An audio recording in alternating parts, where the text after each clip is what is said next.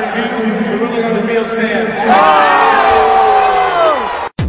Attention. Hey, it's a perfect night for football. Perfect night for football. Attention. Das sind die Sofa Quarterbacks mit der Sportradio 360.de Extravaganza zur National Football League. Overtime nicht ausgeschlossen, aber garantiert vier Quarter mit exzellentem Passspiel, bemerkenswerten Rushes und roten Flaggen, die unsere Special Team Coaches den Umpires entgegenschleudern. Still touchdown, no flags. Unbelievable. Und hier ist der Mann, der Tim Thibault persönlich die Beichte abnimmt. Nicolas Martin. Let's go. We gotta go to work. Sportrad 360, die Sofa Quarterbacks NFL. Ähm, ja, wie soll man es formulieren? Wir haben uns heute zusammengefunden, um über eine Liga zu reden, die in den letzten 168 Stunden, also sagen wir in den letzten sieben Tagen, so leicht aus der Bahn geworfen wurde, äh, durch Aktionen neben dem Feld, auf dem Feld und äh, ja, es gibt viel zu besprechen. Äh, und Jan, eigentlich müssten wir das Sofa räumen und diverse, und diverse Patienten hier reinbitten, aber wir regeln es trotzdem auf unsere Weise, nämlich wir setzen uns aufs Sofa, krümeln es mit Popcorn und Chips voll und äh, diskutieren über das, was die anderen uns geboten haben. Ist das eine Option, Jan? Das ist eine Option. Wir machen das Sofa noch nicht zur Couch. Es ist natürlich ein bisschen schade, dass ihr jetzt immer dieselben Stimmen hört, nämlich also in, insbesondere meine. Nikolas Stimme ist natürlich grundsätzlich wichtig äh, als Moderator. Wäre natürlich schön, wenn ein bisschen mehr Abwechslung reinkommt und wenn ihr nicht immer denselben hier hören würdet, aber momentan muss man das leider so deutlich sagen, lieber einer als keiner und dieser eine bin halt ich. Und von daher mache ich es mir wieder auf dem Sofa bequem und wir werden heute viel reden, wir haben viel zu besprechen. Heute kommt viel Meinung. Einige, ja, viel Meinung und auch einige unschöne Themen, das lässt sich nicht vermeiden. Äh, in der NFL war so ein bisschen Deppenwoche, hatte ich den Eindruck, und Deppenwoche ist fast beschönigend. Oder nicht nur fast beschönigend, sondern eigentlich ist es beschönigend. Aber darüber werden wir gleich in Ruhe diskutieren. Ja, äh, wollen wir es chronologisch machen oder wollen wir es, äh, wollen wir die, die, die Elephant in the Room quasi damit anfangen und dann den Rest so nach und nach? Wie du magst. Dann lass uns, dann, dann lass uns anfangen. Ganz in deine Hände. Dann lass uns mit dem Thema anfangen, das wir am Donnerstag schon in der Big Show angeschnitten haben, mit dem Producer und mit Christian, nämlich die Causa Aaron Rodgers. Wir wissen, Aaron Rodgers und Chicago, inzwischen und Corona Aaron Rodgers. Und ähm, ja, also Aaron Rodgers, für die, die es nicht mitbekommen haben, wurde positiv getestet. Und weil er früh in der Woche positiv getestet wurde und auch schon früh gesagt wurde, er kann Sonntag in Kansas City nicht spielen, haben dann plötzlich alle nachgerechnet und festgestellt, anhand der Covid-Protokolle bedeutet das, Aaron Rodgers ist ungeimpft. Alle sind dann zurückgegangen zu einer PK im August, wo er explizit gefragt wurde, ob er geimpft ist und er sagt, yes, I've been immunized. Ähm, das heißt, auf die Frage antwortet er ja. Inzwischen hat sich rausgestellt, ja, also das soll irgendwie so ein homöopathischer Cocktail gewesen sein, den er dann irgendwie mit einem Antikörpertest noch bei der NFL eingereicht hat, so nach dem Motto, lass das doch als Impfung gelten und die NFL war not impressed. Er sagt, nö. Ähm, das war der Stand der Dinge Donnerstag und Jan, seitdem gab's ein Interview von Aaron Rodgers bei Pat McAfee, glaube ich. Ähm, und was wir da zu hören bekommen haben, hat, glaube ich, bei vielen den Rest Respekt, den sie vielleicht noch von Roger, von Rogers hatten in dieser Geschichte, ähm, ja, komplett verschwinden lassen, weil das eine ist, er hat gelogen, das andere ist dann halt, ähm, es war viel Impfgegner-Geschwurbel, QAnon und sonstiger Mist dabei, ne? Ja, also muss gleich auch mal ein bisschen aufpassen, dass ich nicht zu sehr rant, aber ich weiß echt nicht, ob sich ein Sportstar in so kurzer Zeit mal so selbst demontiert hat. Jetzt nicht durch irgendeine Aktion, also das gab es natürlich auch noch schlimmere Sachen, aber äh, diese Selbstdemontage von, von Rogers bei in dieser äh, Pat McAfee Show, die war schon relativ einzigartig und das war eigentlich von vorne bis hinten erschreckend.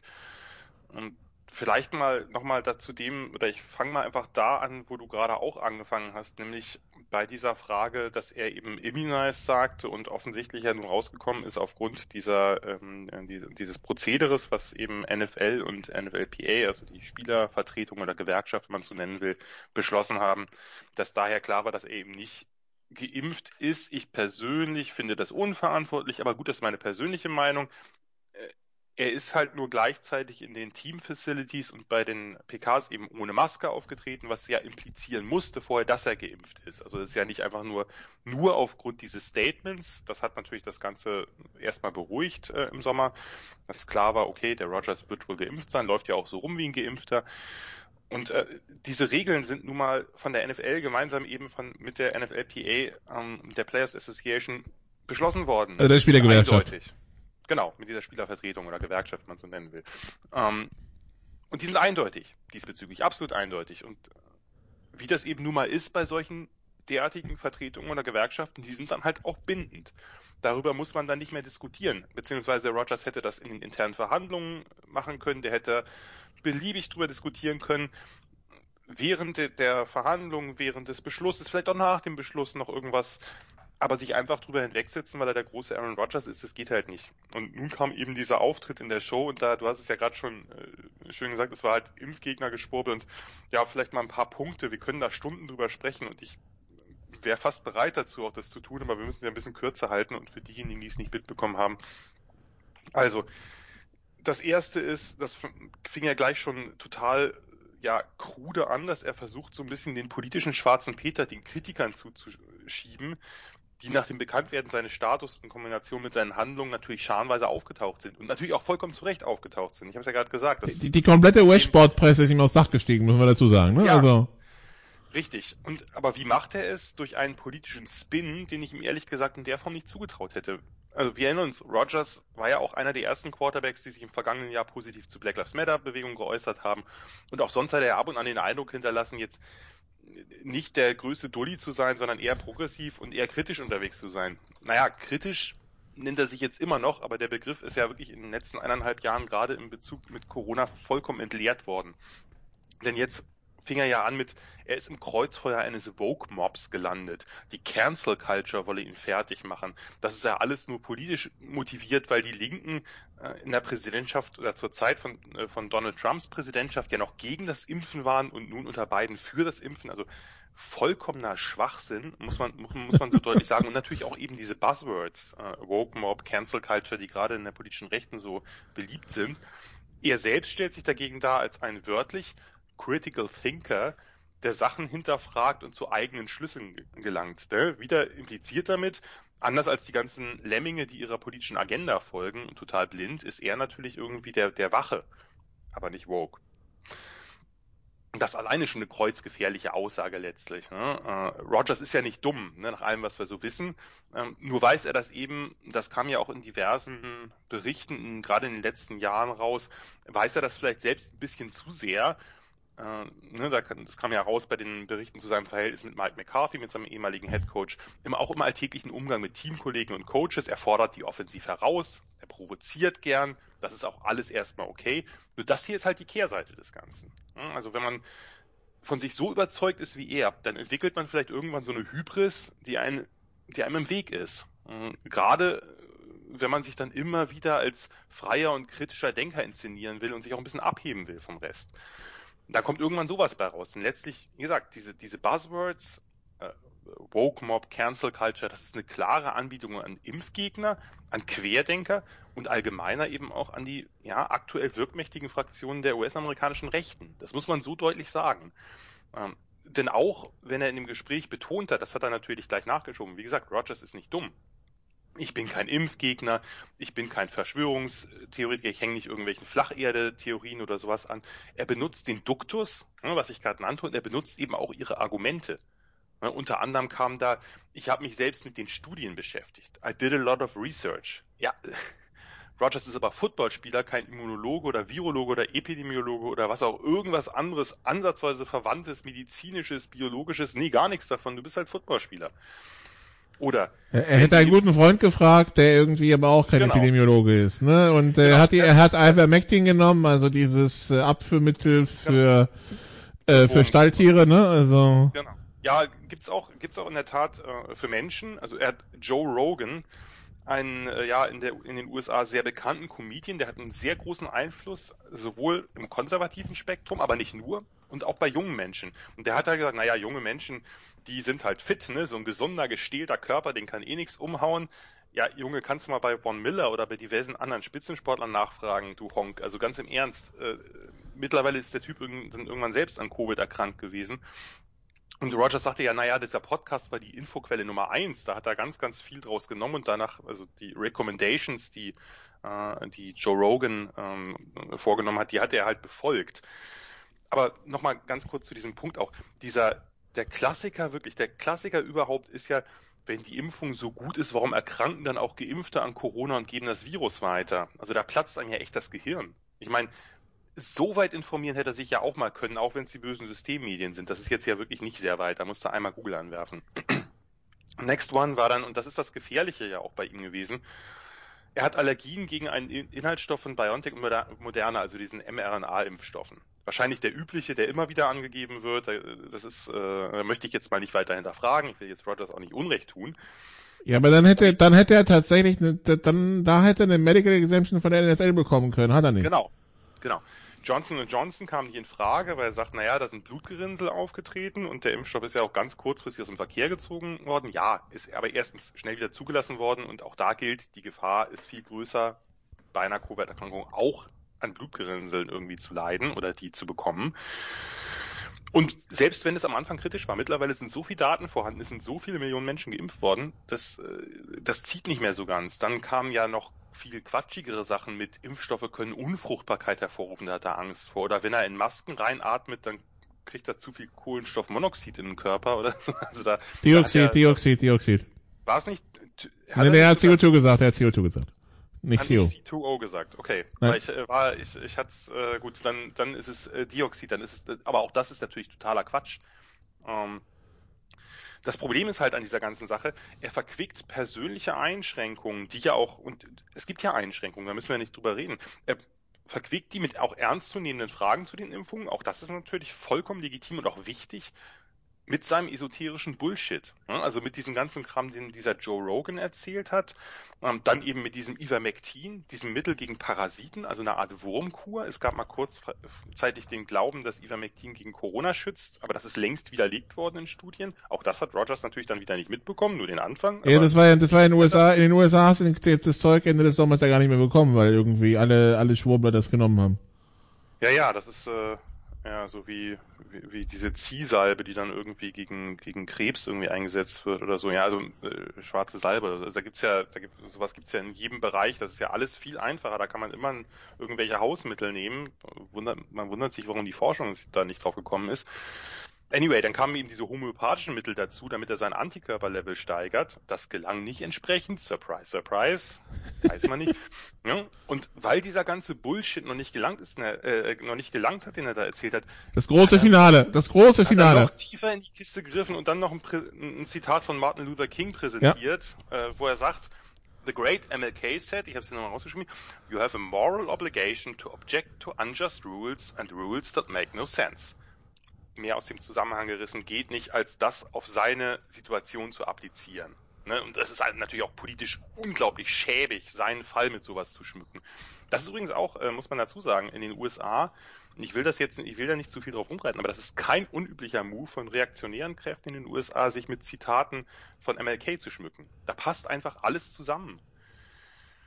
Und ich meine, wir haben es ja, du hast es ja gerade schon angesprochen, Nikola, das, das krasse ist ja auch der Zeitlauf, dass er ja versucht hat, im Sommer diese homöopathische Therapie bei der NFL quasi so als eine Art Impfäquivalent durchzubekommen. Das hat nicht geklappt, natürlich nicht geklappt.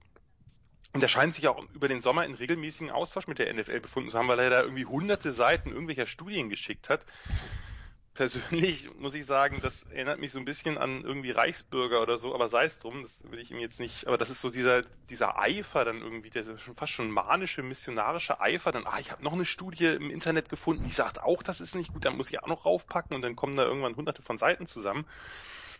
Was ich mich nur frage ist, also Rogers hat sich mit dieser Sache wirklich vollkommen selbst demontiert und auch natürlich seinen, seinen Status und sein Label, dass, dass er ja immer so ein bisschen als der, der, der etwas intellektuellere galt, der, ähm, der diesem, diesem ganzen Zirkus auch so ein bisschen distanziert gegenübersteht.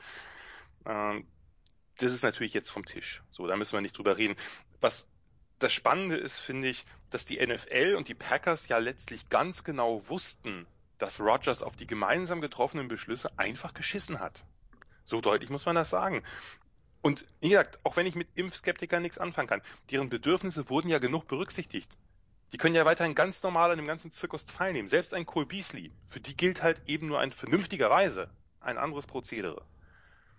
Und Rogers hat nun für sich entschieden, nö, das Prozedere gilt für mich aber nicht. Er sagt ja irgendwie dann auch, ich hätte mich an, oder, ne, also ich habe mich an alle Auflagen gehalten, außer an die, die für mich keinen Sinn ergeben haben. Und da sind wir dann wieder bei der Hybris. Da sind wir aber auch an einem Punkt, wo man eigentlich mal genauer bei NFL und Packers nachhaken müsste. Warum lassen die einen Superstar einem Aushängeschild der Liga so eine krasse Sonderbehandlung zukommen? Ich, ich weiß nicht, wie du das einschätzt, aber, aber ich kann mir nicht vorstellen, dass der öffentliche Aufschrei zugunsten von Aaron Rodgers, also zu seinen Gunsten so groß gewesen wäre, wenn man jetzt im Sommer, also vor Saisonbeginn, das thematisiert hätte und gesagt hätte, hier, Rogers hat das und das gewollt, das geht aber nicht, äh, er ist jetzt ungeimpft und muss daher wie einige andere Spieler, sind ja doch ein paar, äh, muss er jetzt einfach dieses besondere Protokoll befolgen. Was ist da, was wäre das Problem daran gewesen? Weißt ähm, also das, das, verstehe ich nicht. Ich hab, da, da muss man unterscheiden zwischen der NFL und den Packers. Die, die Packers, die, die Packers äh, buckeln gerade, weil sie nicht wollen, dass wenn sie zu streng mit ihm umgehen, dass er dann sagt, ja gut, dann war im Frühjahr war es das dann endgültig, ja. Ähm, habe ich das ja, Gefühl. Gut, aber da ähm, sie ja eh rechnen eigentlich bei ihm. Ja, aber Mehr sie. Geht nicht. Ja, aber dann ist es halt Aaron's Schuld und nicht ihre Schuld. Ähm, und aber wieso die NFL da jetzt nicht irgendwie die, die, um die Ecke kommt? Ich meine, die NFL wird die Videos anfordern. Das ist tatsächlich, ich habe es nochmal nachgelesen und ich hatte es auch in der, in der Big Show angesprochen. Die NFL kann für Corona-Geschichten die Überwachungsvideos dieser dieser Facilities für die vorherigen, so für die vorherigen 30 Tage anfordern. Die müssen auch 30 Tage gespeichert werden. Also die Teams müssen rausrücken. So, die Frage ist halt, wird sich das, wird sich die NFL das jetzt ranholen? Es gab wohl Executives von anderen Teams, die gesagt haben, was soll denn der Mist hier? Wieso, wieso gelten für, für Rogers andere Regeln als für Spieler, für No-Name-Spieler so sowieso, äh, dem man, dem man, dem man die volle Härte des Gesetzes spüren lassen würde, ja? Aber, aber, äh, aber Nikola. Ja, natürlich ist zu Recht. Ähm, die NFL wusste aber doch, dass er gerade auf diese Dinge scheißt. Und, und, und das Ding ist halt, es passiert genau, es, es, es passiert genau, also ich hatte schon bevor dieses Interview kam, hatte ich äh, unter der Woche gefragt, also wie diese Geschichte läuft und wie sie ankommt, wenn wir daran sehen, wie viele, wie viele Rogers-Videos wir Samstag und Sonntag bei den Football-Übertragungen in den Werbepausen sehen werden. Ich weiß ja nicht, wie, ob du es verfolgt. Also am Samstag war plötzlich keine äh, State Farm Werbung mehr mit Rogers dabei. Ja? Das war nur noch ja, die Mahomes. State ähm, Farm hat ja auch gesagt, dass sie die Dinger aus dem Programm nehmen. Ja, yeah, natürlich, ja aber das war vor dem Interview, vor, vor, vor dem Interview du schon gemerkt, wie, wie die Sache, wie die Sache läuft. Deshalb verstehe ich nicht, wieso die NFL da diese schützende Position einnimmt, weil äh, die Sportpresse steigt ihm aufs Dach, die Werbepartner springen ihm ab, die Öffentlichkeit, ein Großteil, sagen wir mal so, der aufgeklärten Öffentlichkeit steigt ihm aufs Dach. Und ich weiß nicht, wie das, wie, ich weiß auch nicht, wie der Empfang beim nächsten Packers Heimspiel ist, wenn er spielen sollte. Ja? Also ähm, es geht, es gegen die Seahawks steht ja noch nicht fest. Ähm, von daher, es gibt ja gar keinen Grund, den mit der Pinzette anzufassen. Du könntest es einfach genauso handhaben, wie es in den Regularien steht und ihm sagen, so Junge, entweder du spurst oder du bist raus. Ja, aber nochmal, meine Frage ist ja auch, warum ist das vorher nicht passiert? Weil sie wussten es die ganze Zeit.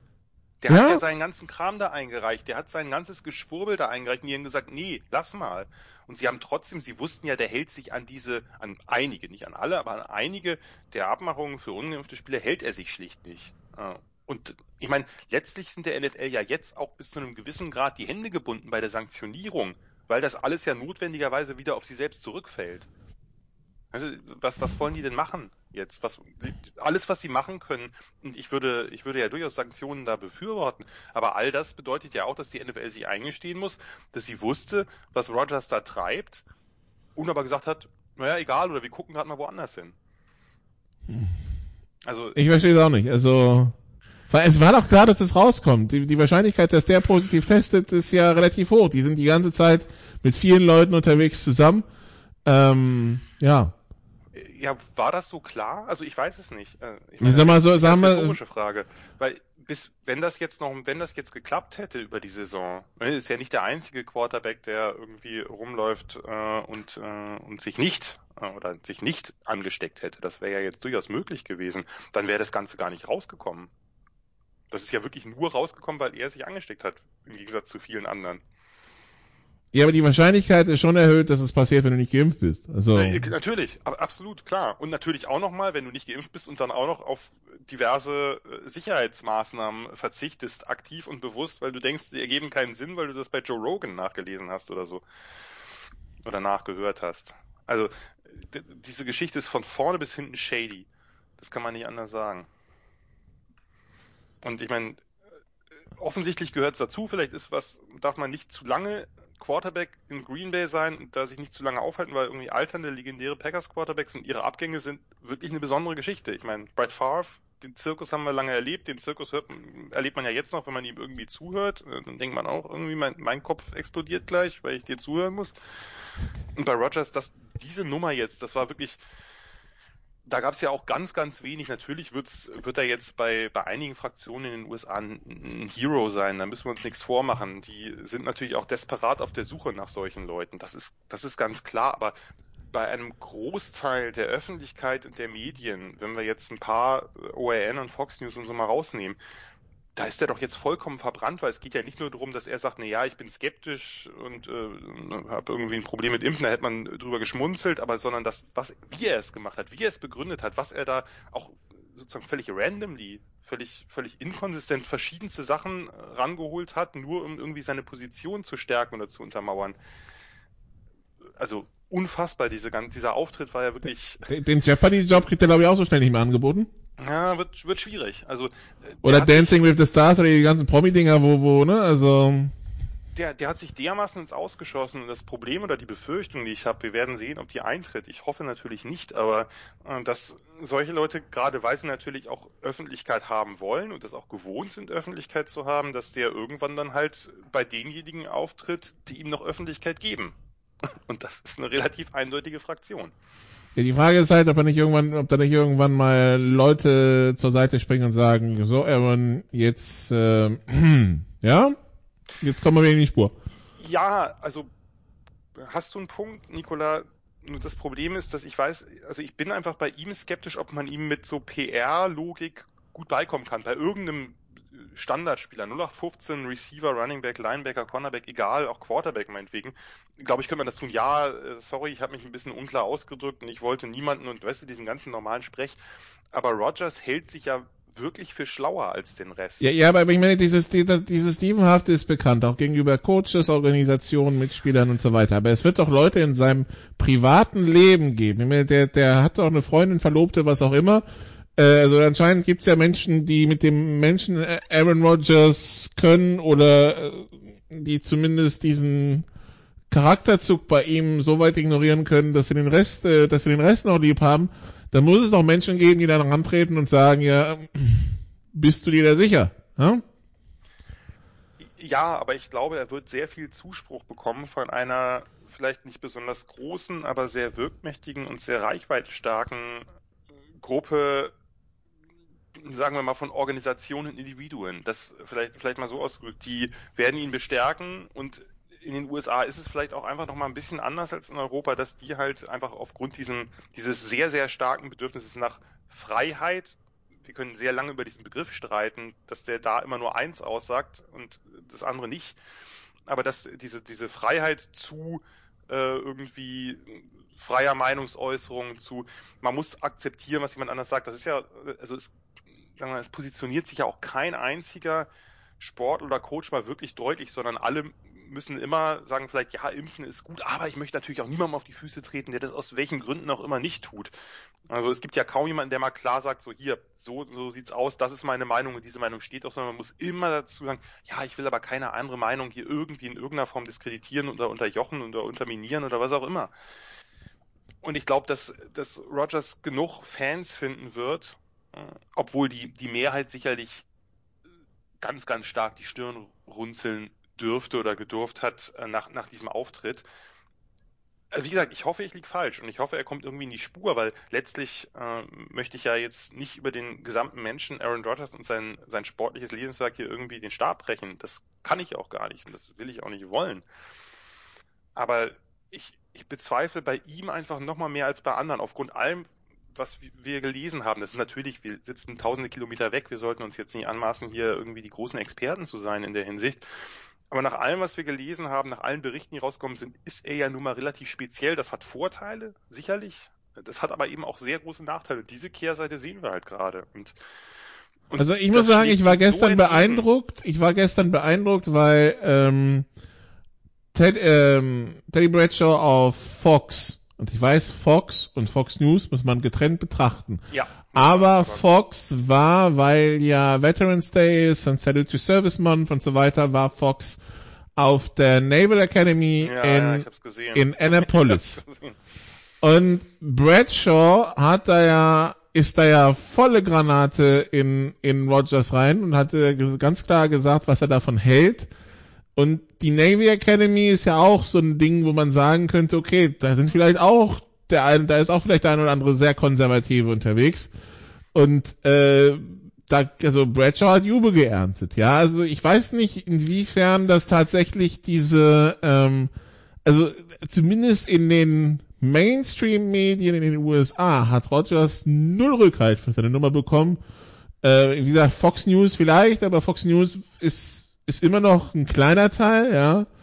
Ähm, aber also wirklich, wie die versammelte Sportpresse da ab, also die Woche schon und dann ab Freitag drauf geprügelt hat, war schon, war, war, war zumindest mal eine positive Überraschung das, das ist richtig. Und man, natürlich muss man auch bedenken, dass es gerade in den USA, aber natürlich auch in anderen Ländern unterschiedliche äh, konservative Strömungen gibt. Und nur ist diese klassische konservative Strömung in den USA, also durch gewisse Präsidenten und so, einfach sehr, sehr stark unter Druck geraten in den letzten Jahren. Nur das Problem ist auch hier wieder, ich, also ich, ich stimme dir dabei zu und das mag überraschend sein, hätte mich jetzt, oder ich wusste, ich habe das nicht gehört, aber überrascht mich jetzt bei, bei Terry Bradshaw auch ein bisschen. Aber gut, ähm, soll ja vorkommen. Nur das, das Problem ist halt, ob Rogers in seiner Hybris, mit seiner Arroganz, mit seinem Gefühl von ich bin, ich habe eh mehr Skills als die anderen, ich bin, ich, ich bin besser, ich bin eben der Critical Thinker, dass er sozusagen diese, diesen, diese große Masse an Protest, die sich durch diese ganze Sportpresse zieht, von eher progressiven bis vielleicht sogar konservativen Stimmen, dass er das quasi wieder abspeichern wird unter, naja, das sind halt, das ist halt, das ist der Mainstream, aber ich bin Aaron Rodgers wie gesagt, ich will ihm nicht zu viel unterstellen. Es kann ja alles sein, dass, dass irgendwer ihn da so ein bisschen, äh, sagen wir mal, Richtung Reasonable zurückbringt. Nur wirkte er ja von allem, von diesem Auftritt, der, der wirkte, das war nicht gespielt, hatte ich den Eindruck. Da war nichts inszeniert. Also natürlich ein bisschen inszeniert sich jeder, aber das, das war ein Auftritt, der, das war er selbst. Das war sein Ding. Da hat er sich auch darauf vorbereitet, das genauso zu bringen. Das war, waren keine Schnellschüsse, die ihm irgendwie im Eifer des Gefechts unterlaufen sind, sondern das war Aaron Rodgers und seine, ja auch über Monate und vielleicht sogar Jahre oder ein Jahr oder eineinhalb gereifte Meinung zu dem Thema Corona und Impfen. Aber also, ich bin kein Flat Earther und kein Impfgegner. Nee, nee, nee, nee, nee, nee, weil er muss sich natürlich von den von den Schwachmaten muss er sich natürlich auch wieder abgrenzen, weil das äh, das wäre ja auch nicht seins, weil er ist ja äh, er ist ja nicht nur kritisch, sondern auch der kritische Denker. Anyway. Hm. Ja, ich meine, also, aber ich meine, vom Auftritt her ist das jetzt nicht mehr so weit entfernt von Kyrie Irving, ja. Also, pff, ja.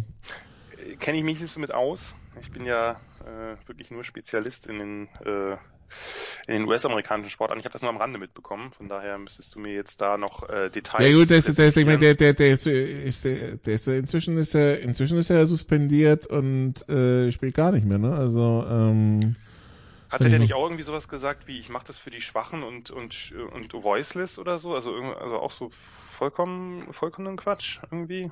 Wo man wieder fragt, was die Leute für, für einen Begriff von Macht haben. Ne? Das, also wer voiceless ist, äh, sind ganz bestimmt nicht die Impfgegner gerade, aber gut. Nee, bei Kyrie Irving kommt ja noch dazu, äh, der, der hat ja auch hier äh, Verschwörungstheorie zum Tod von John F. Kennedy und ähm, Oliver Stone haben wir alle mal geguckt, hier JFK. Also, bitte. Und äh, hier äh, geheime, geheime, geheime, ähm, geheime Gesellschaften verabreichen Impfstoffe äh, in a plot to connect black people to a master computer for a plan of Satan. Ja, sowas gibt's ja vor allem in so, eigentlich in so evangelikalen und eher weißen Kreisen, ne? aber offensichtlich äh, streut auch das, also ich meine jetzt nicht das mit den, mit den Schwarzen, aber das mit dem, dass, dass Satan irgendwie hinter Impfstoffen steht oder so und dass man damit die Menschen unter Kontrolle kriegen will. Also es gibt ja, es ist ja nun mal so, Verschwörungsgläubige gab's immer, jetzt haben sie halt einfach wesentlichen Auftrieb bekommen, natürlich auch die, die Medien, um das zu verbreiten. Und der Schwachsinn wird halt nicht kleiner, sondern der bleibt halt so, dass ja wirklich jeder den Kopf schütteln muss, aber irgendwann scheint dieses Gedankengebäude einfach so fest zu sein, dass, dass quasi von außen nichts mehr rankommt und man das Gefühl hat, äh, dass, dass Kritik nur das bestärkt. Das, das sind halt die Schlafschafe. Und Kyrie Irving oder Aaron Rodgers oder wer auch immer hat es verstanden. Sportler halt, die sich zwar nicht mit den Themen, die da relevant sind, beschäftigt haben und auch keine keine Expertise qua Ausbildung oder sowas haben, aber das ist ja bei sowas immer egal. Das ist wie Ingo von Facebook. Ne? man fragt sich ja sowieso, letzter Satz dazu, bei Verschwörungstheorien, die sollen immer super geheim sein und, und super total clandestin. Aber, aber Ingo, Ingo hat es bei YouTube Ingo entdeckt, von, ne? Ingo von Facebook oder Ingo von YouTube hat es erkannt. Also da fragt man sich natürlich auch immer, ob das noch, also das klappt ja schon, schon da von der Logik her nicht, aber gut. Ja, aber ich meine, das ist tatsächlich bei, bei, bei LeBron, wenn ich bedenke, dass, dass es da Stress gab, weil, weil Dennis Schröder da was zu seinem Impfstatus gesagt hatte oder was mal was zu einem Impfstatus von LeBron interpretiert hat. Das, ähm, was, was war das? Äh, ich, ich glaube, ich glaube, er, hat, ich glaube, er hatte, er hatte gesagt, dass äh, LeBron noch nicht geimpft ist und äh, das fand LeBron nur bedingt witzig. Also ähm, ähm, und dann war ja auch plötzlich, dann war also da ranken sich ja noch die, die, die Geister, ob, ähm, äh, ob das auch damit zu tun hat, dass plötzlich das, äh, also er selbst, er selbst war ja auch, er selbst war ja glaube ich auch nicht geimpft, Dennis Schröder. Und irgendwie, da, gab es doch mal dieses Offer, dass er bei den Lakers sein soll, und dann war das Offer plötzlich wieder weg, und dann gab es auch mal Geschichten, hat das mit diesem, mit dieser Geschichte um LeBron zu tun. Also irgendwie, ähm, es wäre schön, wenn man nicht solche Diskussionen um Sportstars hätte, aber wer sind wir aus Europa Nicola, uns dabei über, über auch der Vertrag, der da weggenommen wurde, ganz klar. Äh, wer sind wir in Europa uns da über die USA aufzuregen, ist ja jetzt nicht so, nee. dass es nicht in, in Europa auch den einen oder anderen Kandidaten gäbe. Von daher. Nee, nee, ich, das war auch jetzt gar kein Bashing der US-amerikanischen Sportwelt, sondern eher wirklich nur die Frage, ob sich jetzt irgendwelche Sportler oder Sportlerinnen da dauernd irgendwie präsentieren müssen als die, als die Experten in irgendwelchen Bereichen wo man davon ausgehen kann, auch wenn Rogers natürlich hunderte Stunden Studien gelesen hat oder vielleicht auch selbst welche angestellt hat, dass die vielleicht nicht ganz die Expertise da mitbringen, dass sie vielleicht auch nicht die Kenntnis mitbringen, wie man vielleicht die ein oder andere Studie oder den ein oder anderen Befund überhaupt einordnet. Aber gut. Die Frage ist dann halt, wir dürfen, die andere Gefahr ist, dass du dann auf der anderen Seite dann wieder bei diesem Shut Up and Dribble ankommst, ne? Nee, nee, das, nein, nein, ich, ich, ich würde ja nicht, das, das ist absolut richtig, die Gefahr besteht und da muss man aufpassen. Ich würde nicht sagen, dass sich Sportstars zu keinem gesellschaftlichen Team äußern sollen, das sollen sie. Nur, äh, hier geht's ja darum, dass Rogers sagte, I did my own research. Und da ist die Frage, dann, er soll ja, er kann ja sagen, hier, ich habe, äh, was weiß ich, äh, mit äh, oder mit irgendwem anders, äh, mit dessen Studien Problem, weil ich habe von diesem oder jenem oder was weiß ich, irgendwelchen anerkannten Leuten gelesen, dass das nicht so ist oder hier sind, hier sind irgendwelche Studien rausgekommen zu, aber dann kommt er halt mit Joe Rogan an, also mit einem Comedian. Und da muss man sich natürlich fragen, ja, ist der vielleicht der Richtige? Ich, mhm. wie gesagt, der Rogers soll sich zu impfen und der kann sich ja auch beliebig oft dazu äußern, dass er irgendwie Impfen für was weiß ich was hält. Nur ich kann mich auch dazu äußern, dass ich diese Meinung dann für Quatsch halte. Ne? Das ist ja nicht.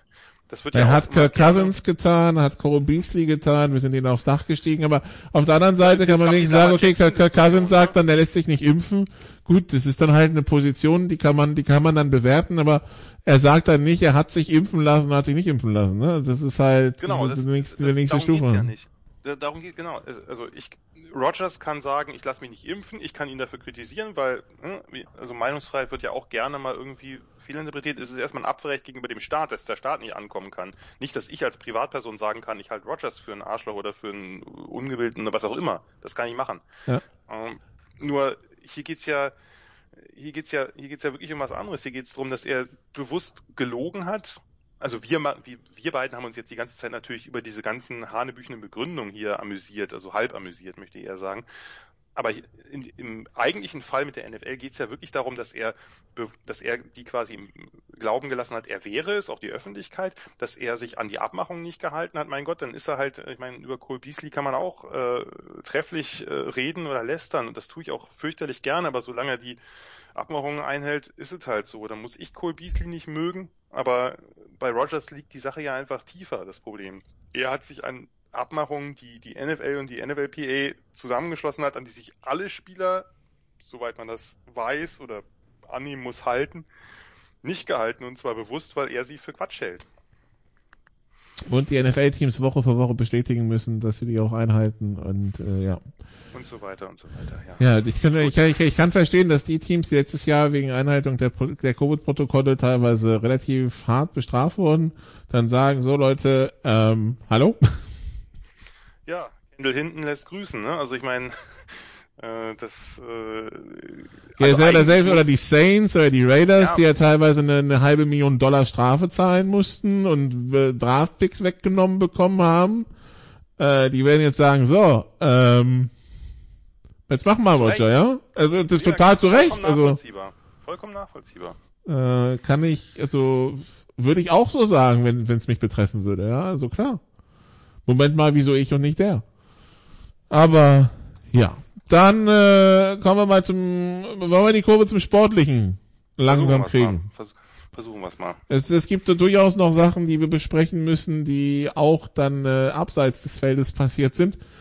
Aber äh, ja, ähm, wie wir schon gesagt haben, also wir sind Woche 9 mit dem Monday Night Game heute Nacht ist die Halbzeit der Saison erreicht. Und äh, ja, wir reden ja, für die es vielleicht bei den College Football Quarterbacks nicht, nicht verfolgen, weil es College nicht so verfolgen wie die NFL.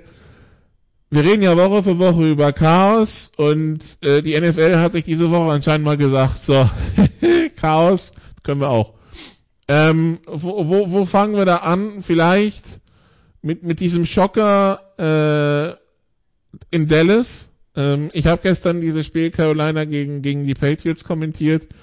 Und wenn ich kommentiere, bin ich tatsächlich, ich hatte zwar nebenbei den Game Pass auf dem iPad laufen, aber im Endeffekt hast du wirklich kaum Zeit darauf zu schauen und irgendwann schaue ich runter und denk so 30-0, also Dallas verprügelt die Broncos, ja, gut, passt schon.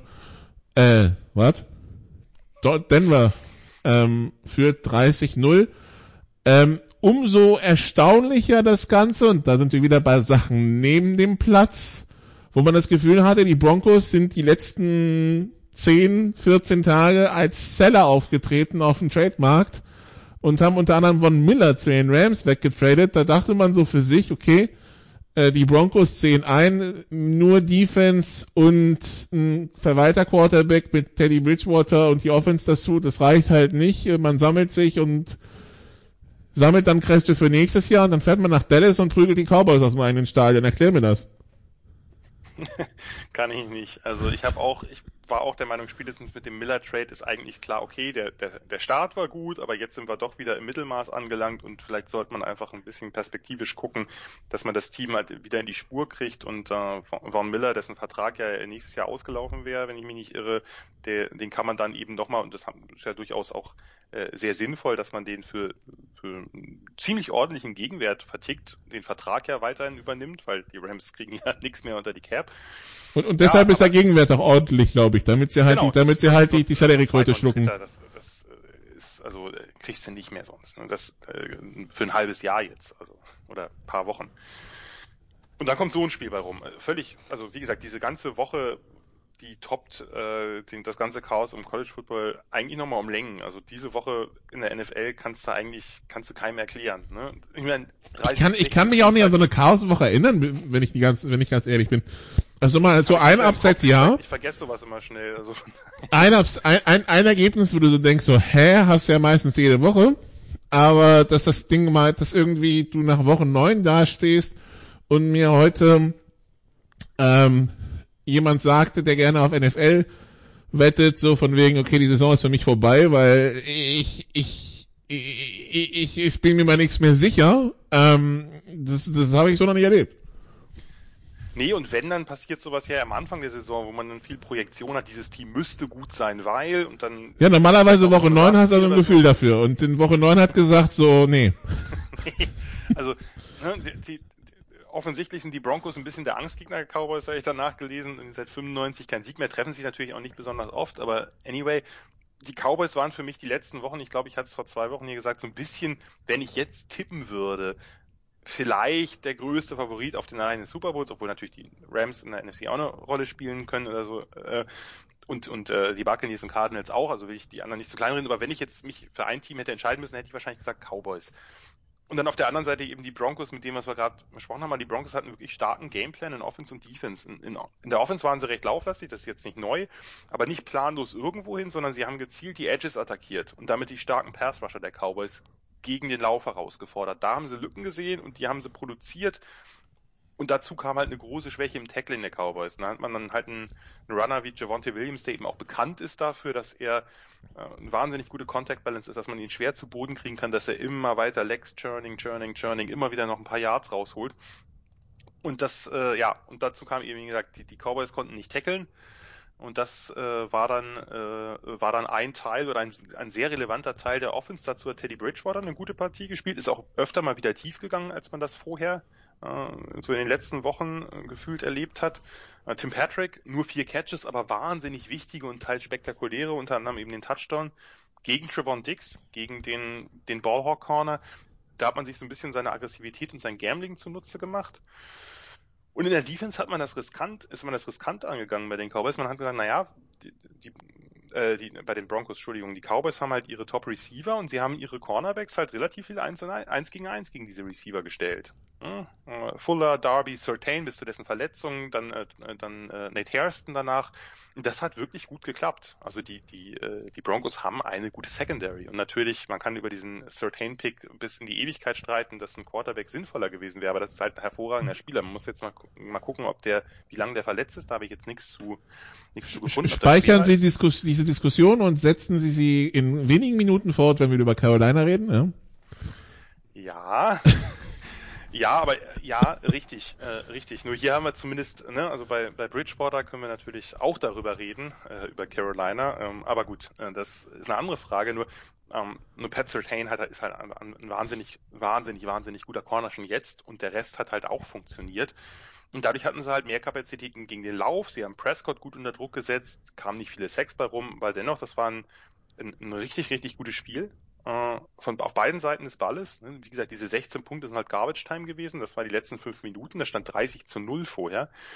Und die Cowboys hatten einfach einen dieser Tage, an dem nichts klappt. Und sinnbildlich war dieser geblockte Punt, der über die Line of Scrimmage hinaus von einem Cowboy-Spieler dann berührt wurde und dadurch und dann von Denver gesichert wurde und dadurch Denver in Ballbesitz bleibt. Das war sehr freakig und dachte man, okay, dann, dann ist es wirklich, äh, es gibt solche Tage halt. Da würde ich jetzt noch nicht zu viel draus ziehen bei den Cowboys.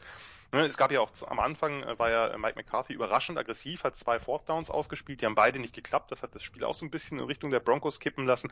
Da hat einfach, da war einfach, das war einfach ein Spiel, da ging nichts. Diese, diese Tage oder diese Wochen gibt's und man, man, muss gucken, also ich äh, sehe die, die Cowboys weiterhin relativ weit oben angesiedelt. Das soll, da sollte diese Niederlage jetzt nicht so viel dran geändert haben. Ja, und vor, vor allen Dingen, bei, bei, mir ist es halt, ich habe die Cowboys letzte Woche ja bei diesem Sunday Night Spiel gegen äh, Minnesota kommentiert, mit die, die Cooper, die, das Cooper Rush Spiel. Äh, und das sah, das wirkte ja relativ souverän, ja. Ich meine, die haben die Vikings bei 1 und 11 bei 1 von 11 bei Third Downs gehalten. Das hat auch mit dem Playcalling der Vikings zu tun, das absolut ideenlos und Angsthasen, Angsthasen-Football war, aber, ähm, aber, ähm, das sah ja gut aus und ich habe die Broncos, weil ähm, bevor diese Game Pass Geschichte losging, haben wir einmal einen Probelauf gemacht, der nicht live gesendet wurde. Das findet sich inzwischen, glaube ich, im Game Pass, das Spiel Raiders gegen Broncos äh, dass ich live, dass ich es dann live aus London kommentiert habe, also quasi in Tottenham Stadium gewesen, ins Hotel zurückgefahren, von da das Spiel kommentiert. Und das war das Spiel gegen die Raiders. Und da ging halt bei den Broncos so gar nichts mehr. Die wurden in der, in der Defense auseinandergenommen. Und in der Offense äh, Bridgewater Fehler ohne Ende. Javonte Williams eben, genau dieser Javonte Williams, bis auf 31 Yard Lauf ist er jedes Mal in die Wand gelaufen, dass du dachtest, okay Leute, ihr habt's jetzt zehnmal gesehen, dass er in die Wand gelaufen ist, bitte macht doch mal was anderes, ja. Und genau diese Broncos, nachdem sie jetzt Von Miller weggetradet haben, ähm, fahren nach Dallas und, und, äh, und und prügeln diese und prügeln diese diese Cowboys auseinander, die ja alle bisher positiv überrascht hatten. Ja. Ja, und dann hast du auch noch, äh, in der O-Line hatten sie ja auch noch Backups drin. Äh, Quinn Meinertz, spezieller Freund aus Wisconsin Whitewater, mit und, schönem Fukuhila und Plauze. Äh, also, ja, aber der spielt äh, ja schon ein paar Wochen. Also, ja, ja, aber der hat, der hat richtig, richtig gut gespielt äh, heute. Nee, sie hatten noch, sie hatten noch andere Backups drin. Ich musste nur auf, auf Meinertz kurz eingehen. Äh, beim, beim, beim Senior Bowl äh, ist er aufgetaucht mit, äh, mit ähm, Shoulderpad und darunter halt äh, das Jersey hochgezogen, sodass man seinen wunderschönen Bauch äh, live erleben konnte. Aber hat er, hat er nicht am College immer so gespielt, so nach dem Motto, er muss frei sein, damit ich gut spielen kann? Äh, übersteigt mein, äh, meine Informationen. Ja, das, das ist natürlich viel mehr Info, als man je haben wollte zu dem Thema, aber ja, ich glaube schon. Also, ja. Also auf jeden Fall die, die Broncos ähm, und wir passen ja, wir passen ja bei den Spielen wirklich auf, dass wir nicht spoilern, aber dann haben sie es uns gestern irgendwann am Ende des Spiels eingeblendet, dass das Broncos 30 und äh, Cowboys 7 stand. Und dann musste ich dann sagen, übrigens, wenn sie sich wundern, äh, das stand mal 30-0, ne? Eieiei. Was, also, einmal abschütteln, vergessen und äh, weitermachen dann bei den Cowboys. Das, äh, der eine Schocker am gestrigen Sonntag. Dann der nächste Schocker ist natürlich Jacksonville gegen Buffalo. Das erinnerte nicht an Jacksonville 2021 gegen Buffalo 2021, sondern mehr so an Jacksonville, Buffalo, so ganz düstere Zeiten, so 2015, 2016, ja. Äh, wo, wo man das Gefühl hätte, dass da irgendwie 2-7 gegen 3-6 spielt, ja. Ähm, Jacksonville setzt sich in einem Krimi mit 9 zu 6 gegen Buffalo durch. Ähm, und äh, die, unsere Freunde in den USA wurden gestern nicht müde, über Josh Allen und Josh Allen zu sprechen. Ja, zunächst mal, wo du es gerade ansprichst, könnte man auch ein Playoff-Game der äh, jüngeren Zeit. Ja, das war auch schwere Kost, das weiß ich noch. Es war ein Sonntag. 3 ausging für die Jaguars. Das erste Playoff-Spiel der Bild seit äh, der Saison 1999. Äh, als Fan habe ich das noch so ein bisschen im Kopf. Äh, oder als ehemaliger Fan. Ich bin schon lange ich, ich weiß, dass ich, ich, ich weiß, dass ich auf Malta war, auch damals schon, obwohl ich noch nicht hier gewohnt habe und mir dieses Spiel angeschaut habe und gedacht habe, das ist der NFL Playoff Football. Na, danke sehr. Ja, und ich dachte, ich habe irgendwie die armen Bills-Fans, die taten mir leid, die warten halt äh, fast 20 Jahre darauf und dann kommt sowas bei rum, da weißt du auch nicht, ob du vielleicht lieber noch 40 Jahre hättest warten sollen. Anyway, dieses Spiel, du hast es gesagt, Josh Allen gegen Josh Allen, der Linebacker Pass Rusher Josh Allen gegen den Quarterback Josh Allen ich fand es, also das Spiel war nicht, nicht gut, aber äh, hier fand ich die Defenses also stärker als bei einem anderen Low-Scorer, über den wir vielleicht heute einfach nicht reden, nämlich Miami und Houston. Da fand ich, den fand ich doch nochmal deutlich schlimmer. Tyrod Taylor gegen äh, Jacoby gegen, Brissett. Gegen Brissett, genau. Äh, aber das waren nicht nur die, also da hat gar nichts gestimmt. Du kannst ja auch bei, also bei Miami die O-Line, aber bleiben wir jetzt erstmal bei diesem Spiel. Josh Allen gegen Josh Allen, also Defense Josh Allen, äh, machte die meisten Tackles in dem Spiel. Äh, auf Seiten der Jaguars hat äh, Josh Allen gesackt, hat ihn äh, intercepted, hat einen Fumble recovered. Äh, ja, ähm, letztlich hätten die, äh, hätten die Jaguars am Ende fast noch einen zweiten Fumble recovern sollen, äh, den, der ihnen aber nicht gegeben wurde. Deswegen hatten die Bills noch eine letzte Chance bei Fourth and Long. Da kann man sich, also die Bills haben jetzt äh, zwar, also haben grundsätzlich mit am meisten in der, in der AFC überzeugt, in einer AFC, in der jedes Team sich mindestens einmal hingelegt hat, und zwar gegen Gegner, wo du es nicht unbedingt erwartest. Aber dieses Spiel hat natürlich ein bisschen Angst gemacht, weil so insgesamt eine leichte Regression in der Offense ist festzustellen dieses Jahr. Da, da kommt man nicht umhin. Ähm, das, äh, das funktioniert nicht ganz so gut. Gerade dieses ganze Kurzpassspiel von Josh Allen äh, in Verbindung damit, dass Buffalo immer noch nicht laufen kann, dass er so überhaupt keine Unterstützung dadurch kriegen und äh, da, damit eben einfach sehr, sehr abhängig von, von Josh Allen sind. Und ja, so ein Spiel, also er hätte ja niemand mit gerechnet. Ne? Hat ja absolut niemand mit gerechnet, dass, dass die Bills sich bei den Jaguars hinlegen. Ich glaube, die Jaguars und Urban Meyer waren selber überrascht davon, dass die, das die Bills waren Favorit, Die Bills waren Favorit mit 15,5. Das ist der viertgrößte Upset in den letzten 40 Jahren oder so, wenn man nach Spread geht. So wenig nur. Gut, in der NFL sind sie immer vorsichtiger ein bisschen mit den Spreads, aber äh, ja. Ja, so im College wäre es 40 gewesen, aber voll, vollkommen unerklärlich, vollkommen unerklärlich dieses Spiel. Over Under 49, ungefährdetes Under. sehr ungefährdetes Under 9 zu 6, das ist so die Zeit, als ich angefangen habe, Football zu gucken. Da gab es solche Ergebnisse manchmal. Dann haben sie versucht, die Regeln so ein bisschen anzupassen, damit die Offense mehr äh, Punkte äh, äh, generiert. Mittlerweile sind die Regeln aber über viele, viele Jahre so angepasst worden, dass die Offense eigentlich nur noch Punkte generieren kann oder sehr leicht Punkte generieren kann. Das, das Spiel war, ja, speziell, ich glaube auch hier gilt für die Bills abhaken, nicht groß drüber nachdenken. Man muss natürlich die eine oder andere Konsequenz daraus ziehen und es ist, wie gesagt, ein, ein kleiner Trend, kein großer, aber ein kleiner Trend, der die Offense betrifft, den man lösen muss und der sich jetzt halt hier sehr, sehr deutlich gezeigt hat.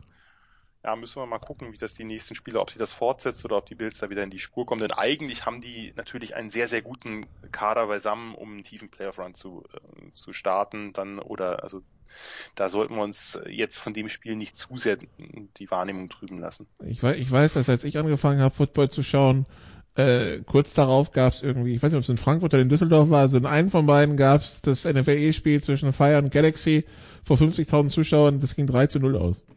Das, war das so ein krasses Regenspiel oder sowas? Ich habe keine, also ich weiß die Details, weiß ich nicht mehr, aber ich also, weiß, warst ich, nicht, ich, nein, ich war nicht, war nicht, war nicht vor Ort. Ich weiß nur, das ist das bestbesuchte Spiel in Deutschland, glaube ich, und es ging 3 zu 0 aus. Okay, ich, ich kann mich noch erinnern, ich weiß nicht mehr, ich glaube es war Pittsburgh und Miami oder so. Da, da wo dieser Punt, da wo dieser Punt in, genau, in sich in den Boden bohrt, ja. Boden stecken geblieben ja. ist. das muss 2005, 2006 gewesen sein, irgendwann in Dreh, ja, das weiß ich noch, das Spiel. Ich hätte jetzt gesagt ein bisschen später, aber es kann auch sein. Ich werde mich da nicht drauf festlegen. Ähm, ja, wo sich der Punt in den Boden bohrt, das war schön, ja. Ähm, das war 13 das war, das war, das war dann, das war Regen, Regen, Regen, Regen. Ja, ja, das war äh, wirklich ein Matschspiel, hat man ja nicht mehr so oft. Ja, also die Bills äh, verlieren 6 zu 9. Wir haben jetzt nicht gehört, wie Urban Meyer das gefeiert hat. Erster Sieg der Jaguars in den USA seit über 400 Tagen. Äh, ist natürlich auch schön. Ähm, oh. Und äh, ja, das war dann, ah nee, war 2007, hast recht. Aber nicht 2526 das, das, das, das, das Monday Night Game. Ja, auf jeden Fall, das war so dann der nächste, wo alle ungläubig drauf geschaut haben und sich gedacht haben, was, was, was läuft hier denn falsch? Ähm, dann. Gibt's noch ein paar von. Gibt's noch ein paar von.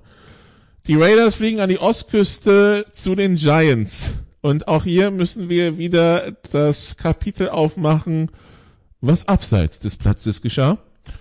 Und äh, die Raiders eilen ja quasi von einer Krise in die nächste. Also John Gruden haben wir abgehakt und dachten, okay, das funktioniert ja bei den Raiders auch ohne ihn. Dann entwickelt sich das in die nächste Richtung, in die richtige Richtung und jetzt kommt was, wo, also jetzt kommen zwei Sachen, ähm, nämlich zwei Cuts. Inzwischen gibt's einen Cut, äh, Jan, in der zweiten Geschichte, ne?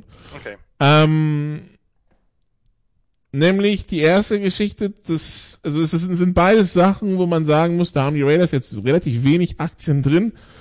Äh, Henry Rux war Montagabend anscheinend auf irgendeiner Golf-Exhibition-Anlage in Vegas und hat sich da gut gehen lassen und hat Derek Carr noch angerufen, um Golftipps zu haben und hat dabei auch nicht unerhebliche Mengen an Alkohol konsumiert. Und statt dann das einzig Vernünftige zu machen, das Auto stehen zu lassen und anscheinend einen Limousinenservice anzurufen, den die NFL für Spieler anbietet mit No Questions Asked, so nach dem Motto holt mich ab und bringt mich nach Hause, hat er sich ans Lenkrad seiner Corvette gesetzt und ist mit äh, stark erhöhtem Alkoholgehalt im Blut, 1,6 Promille und stark überhöhter Geschwindigkeit durch die ähm, Wohnviertel westlich des Strips von Las Vegas geheizt und es passierte das, was passieren musste. Ähm, er hatte den Wagen nicht unter Kontrolle bei 250 oder 251 kmh im Wohngebiet. Es kam zur Kollision mit einem SUV ähm, und die Fahrerin und ihr Hund sind dabei ums Leben gekommen. Also 251 kmh war der Wagen unterwegs und ein paar Sekunden später haben die Airbags bei über 200 kmh ausgelöst. Man kann sich also vorstellen, was das für ein Unfall war. Äh, Henry Rux drohen jetzt zwei bis 20 Jahre Haft in Las Vegas, in, äh, in Nevada für ähm, das Fahren unter Alkoholeinfluss mit Todesfolge kombiniert mit, der hat ja irgendwie noch eine Waffe dabei gehabt und ähm, schwere Körperverletzung äh, für, einen, für einen Beifahrer war auch noch dabei. Ähm, die Raiders haben nicht lange gezögert, haben sofort Henry Rux gecuttet und es ist anzunehmen, dass die Karriere von Henry Rux damit beendet wird, äh, unabhängig der Konsequenzen, die er für sich aus dieser Geschichte tragen muss. Die einen sind die rechtlichen, die anderen sind wahrscheinlich, ähm, also er kann es nicht ungeschehen machen, also damit leben zu müssen. Und irgendwie haben wir das Gefühl, die Raiders, das haben sie nicht so ganz weggesteckt und irgendwie bei den Giants dann ein bisschen ohne Inspiration 23-16 verloren. Ja, jetzt müssen wir das vielleicht doch nochmal trennen. Ne? Also, dass wir jetzt das Spiel und diese. Ja, ja, aber irgendwie hat man das Gefühl, sie wirkt ein bisschen gehemmt. Ja, aber das, das, das mag sein, aber ich weiß nicht, dass äh, dann hätte ich weiß auch nicht, ob Gruden so befreit hat äh, in, in der anderen Geschichte. Ich meine letztlich. Nee, aber sag mal, das, das Grundding haben sie gut weggesteckt, weil so wie so, so wie so Worte drüber verlieren, denke ich über. Das mit dem Grundding meinte ich, sie haben sich nicht. Äh, mich doch ganz kurz. Nee, lass mich noch sagen, was du zur Grundgeschichte. Also was der Grundgeschichte meinte ich. Ähm, so wie er als Leader aufgetreten immer ist bei den, bei den Raiders und so weiter, war ja die Frage, wie geht's dann, wenn so eine Führungspersönlichkeit weg war? Und die zwei Spiele danach haben ja gezeigt, es läuft, ganz besonders in der Offense, auch ohne ihn. Das heißt, das haben sie weggesteckt. Das meinte ich damit. Ja, es ging nur allgemeiner um die Frage und die wurde ja, ich meinte jetzt gar nicht auf dich bezogen in den Medien, wenn Gruden weg ist, das erste Ergebnis oder die ersten zwei Ergebnisse verraten, dann dies oder jenes, das halte ich immer für wahnsinnig verkürzt und würde hier genau dasselbe sagen. Also letztlich ist diese ganze Geschichte natürlich wahnsinnig tragisch. Tragisch ist natürlich insofern das falsche Wort, weil Rux letztlich äh, alle Möglichkeiten hatte, diese Situation nicht zu provozieren. Natürlich wollte er das nicht, das ist klar, aber er hat es in Kauf genommen durch rücksichtsloses Verhalten. Dafür wird er eine harte Strafe bekommen. Gefängnisstrafen sind immer hart. Äh, das sollte man sich, da sollte man sich keine Illusionen hingeben für diejenigen, die dann immer sagen, ah, das und das ist zu wenig Gefängnis. Das, glaube ich, können nur Leute sagen, die nie im Gefängnis gesessen haben oder sich auch nicht vorstellen können, was das bedeutet. Vor allem zwei bis zwanzig Jahre klingt jetzt nicht so harmlos, ne? Also nee, nee, genau. Also äh, selbst wenn er da nicht, äh, ne, weil ich habe dann öfter gelesen, äh, unter 20 darf das nicht sein. Das sind natürlich immer Leute, die juristisch überhaupt keine Ahnung haben, weil diese diese Range gibt es halt aus Gründen. Ne? Das heißt nicht, dass das ein Leben mehr wert ist als das andere, sondern da gibt es natürlich verschiedene Punkte, die da in Erwägung gezogen werden müssen. Und auch da, ich bin kein Jurist, ich werde jetzt nicht anfangen, hier für das ein oder andere zu plädieren, äh, nur damit man dafür plädiert hat oder einen besonderen Tough Guy raushängen lassen kann oder ähnliches. Henry Rux Karriere in der NFL ist vorbei, da müssen wir uns relativ wenig Illusionen machen. Würde mich sehr wundern, trotz aller Second Chances, die es für andere Vergehen gab. Und natürlich auch, müssen wir dazu sagen, früher gab es das öfter. Es ist nicht der erste Fall. Das ist nicht der erste Fall, dass, äh, dass ein Spieler äh, am Tod eines anderen Menschen durch, äh, durch Alkohol am Steuer oder Drogen am Steuer oder ähnliches äh, verantwortlich ist. Nur die Sensibilität ist da, das ist auch gut so, gestiegen und äh, ich glaube nicht, dass Henry Rux da noch jemals wieder auftaucht, äh, ist halt der nächste, wenn man das aus Raiders Sicht betrachtet, der nächste First-Round-Pick, der nicht aufgegangen ist von den vielen, die sie hatten. Jetzt natürlich aus ganz anderen Gründen, äh, nicht sportlicher Natur, aber das ist natürlich, also wir haben das ja, Nicola, wir haben das ja schon vor, vor ein paar Wochen äh, off-air, äh, vor oder nach einer Aufnahme besprochen. Es ist nicht nachvollziehbar. Du kriegst all diese Chancen als als NFL-Profi, nochmal mehr als, als, was weiß ich, hier als Bundesliga-Profi oder so, dass du, du musst einen Anruf machen. Du, du hast natürlich auch das Geld, dir ein Uber zu holen oder ein Luxuskarosse oder wie du so schön gesagt hast, man, in Las Vegas kann, kannst du dir auch einen Helikopter irgendwie schnell mal buchen. Bestimmt, bin ich mir sicher. Es gibt diese, es gibt diese institutionelle Verankerung auch durch die NFL und durch die Teams, dass die ja wissen, was sie da zum Teil für Kapaiken am Start haben. Sie wissen, hier, ruf an, ne, wie du sagtest, no question asked. Das heißt, da kannst du vielleicht auch mit jemandem dabei sein, mit dem du nicht in der Öffentlichkeit gesehen werden willst, wenn du ein Star bist. Da kommt nicht irgendwer, zückt da nicht irgendwie der Chauffeur mal heimlich seine Handykamera oder so. All dafür wird, wird gesorgt. Und genau dafür ist es da, damit sie es genau, damit sie es nutzen, ja, ja. Bis, sozusagen bis, und ich finde das gut. Ich finde also, das ja. keine Kritik. Ich finde es das gut, dass es das gibt, weil dieses Problem offensichtlich, und das ist jetzt kein Vergleich wieder mit irgendwie gut und böse oder so, aber es ist in den USA und es ist bei US-amerikanischen Profisportlern virulenter als in Europa. Das, aus welchen Gründen auch immer. Das, das ist ja keine. Nicht, nicht nur bei den Sportlern, Trainer und Owner ja genauso. Ja, ist richtig, ist richtig. Äh, wir reden nur gerade über Sport. Natürlich, auch sonst. Das ist ja Hier der Owner, der Owner der, der Colts, der mit äh, der vollgepumpt mit Medikamenten am Steuer erwischt wurde, das ist kein Deut besser. Nee, natürlich nicht, natürlich nicht. Und letztlich ist es, und das muss man ja auch ganz klar sagen, ist es natürlich auch Pech für Henry Ruggs. So blöd es klingt, das ist ja natürlich nicht der einzige Fall, der sich, der sich vollkommen zugedröhnt hinter seine Luxuskarosse setzt oder das Steuer derselben und mit, mit ordentlich Speed mal zeigt, was das Ding so drauf hat, was der Motor so kann. Das ist ja nicht der einzige. Äh, das Pech ist natürlich ein blödes Wort, weil das größte Pech hat natürlich das Opfer. Das ist ja überhaupt keine Frage. Nur das passiert andauernd. Das passiert andauernd. Äh, und, da, und immer wieder wird ja dann auch mal einer rausgegriffen. Meistens eben, Gott sei Dank, glimpflicherweise gehen die, gehen die meisten Unfälle, sind es wenn dann Unfälle, kleinere Unfälle oder es gibt gar keinen Unfall erst, sondern der, der schlingert da irgendwo rum oder wird mit erhöhter Geschwindigkeit irgendwie dann rausge, rausgenommen. Das ist, ich, ich verstehe es nicht. Ich verstehe es wirklich nicht. Ich verstehe, also nichts daran, weil es gibt keinen einzigen Grund. Man, man kann für viele, auch für viele Sachen, die dann bestraft werden, irgendwo Gründe oder Motivationen finden. Hier gibt es schlicht keinen, weil es gibt die Möglichkeit, es ist nicht so, ja, sonst komme ich nie nach Hause und ich musste dann oder so. Was auch, kein, was auch keine weg. Entschuldigung wäre. Was auch keine Entschuldigung, aber hier gibt es nicht mal das. Es gibt, es ist nur die einzige Möglichkeit ist, oh, ich merke, ich meine, es war ja jetzt auch nicht gerade oh, nur, was weiß ich, ein halbes Bier überm Strich oder so, sondern der ist vollkommen zugedröhnt, hat nicht gesagt, ah, ey, ich kann ja einmal, ich rufe da kurz an, dann hole ich mich gleich ab, alles gut. Würde, würde man doch, ich, also ich verstehe die, die, die Logik dahinter nicht mal. Er war mit seiner Freundin unterwegs und beide sind, sind Eltern einer dreijährigen Tochter. Ja, und ja, und mal davon abgesehen, ich meine, äh, der, also der hat ja der hat ja fast Glück, dass er nicht auch draufgegangen ist. Ne? Ja. Also ob das jetzt Glück ist, äh, aus, aus, also er wird jetzt ja, das hast du ja schon gesagt, er wird mit mit einer mit einer Schuld leben müssen, die die er erstens nie wieder gut machen kann und die ihn zwar, äh, zweitens wahrscheinlich sein ganzes Leben lang begleiten wird. Denn äh, wir sollten jetzt natürlich nicht davon ausgehen, dass ihn das komplett kalt lässt. Dazu kenne ich ihn, das möchte ich ihm nicht unterstellen. Aber also es ist wirklich unbegreiflich für mich. Da, da stehe ich vor man denkt, ich versuche Motivationen für die eine oder andere Handlung zu finden, die ich schlimm finde. Das ist Soziologenkrankheit. Äh, aber wo ich versuche irgendwie zu verstehen, was den Menschen geritten hat dazu. Aber hier verstehe ich es nicht, weil es gibt, es gibt sozusagen überhaupt keine Logik dahinter, dann zu sagen, lass mal hier einmal kurz wirklich äh, den, den Bleifuß machen, das, den, mal testen, was der Motor so alles kann oder was. Warum?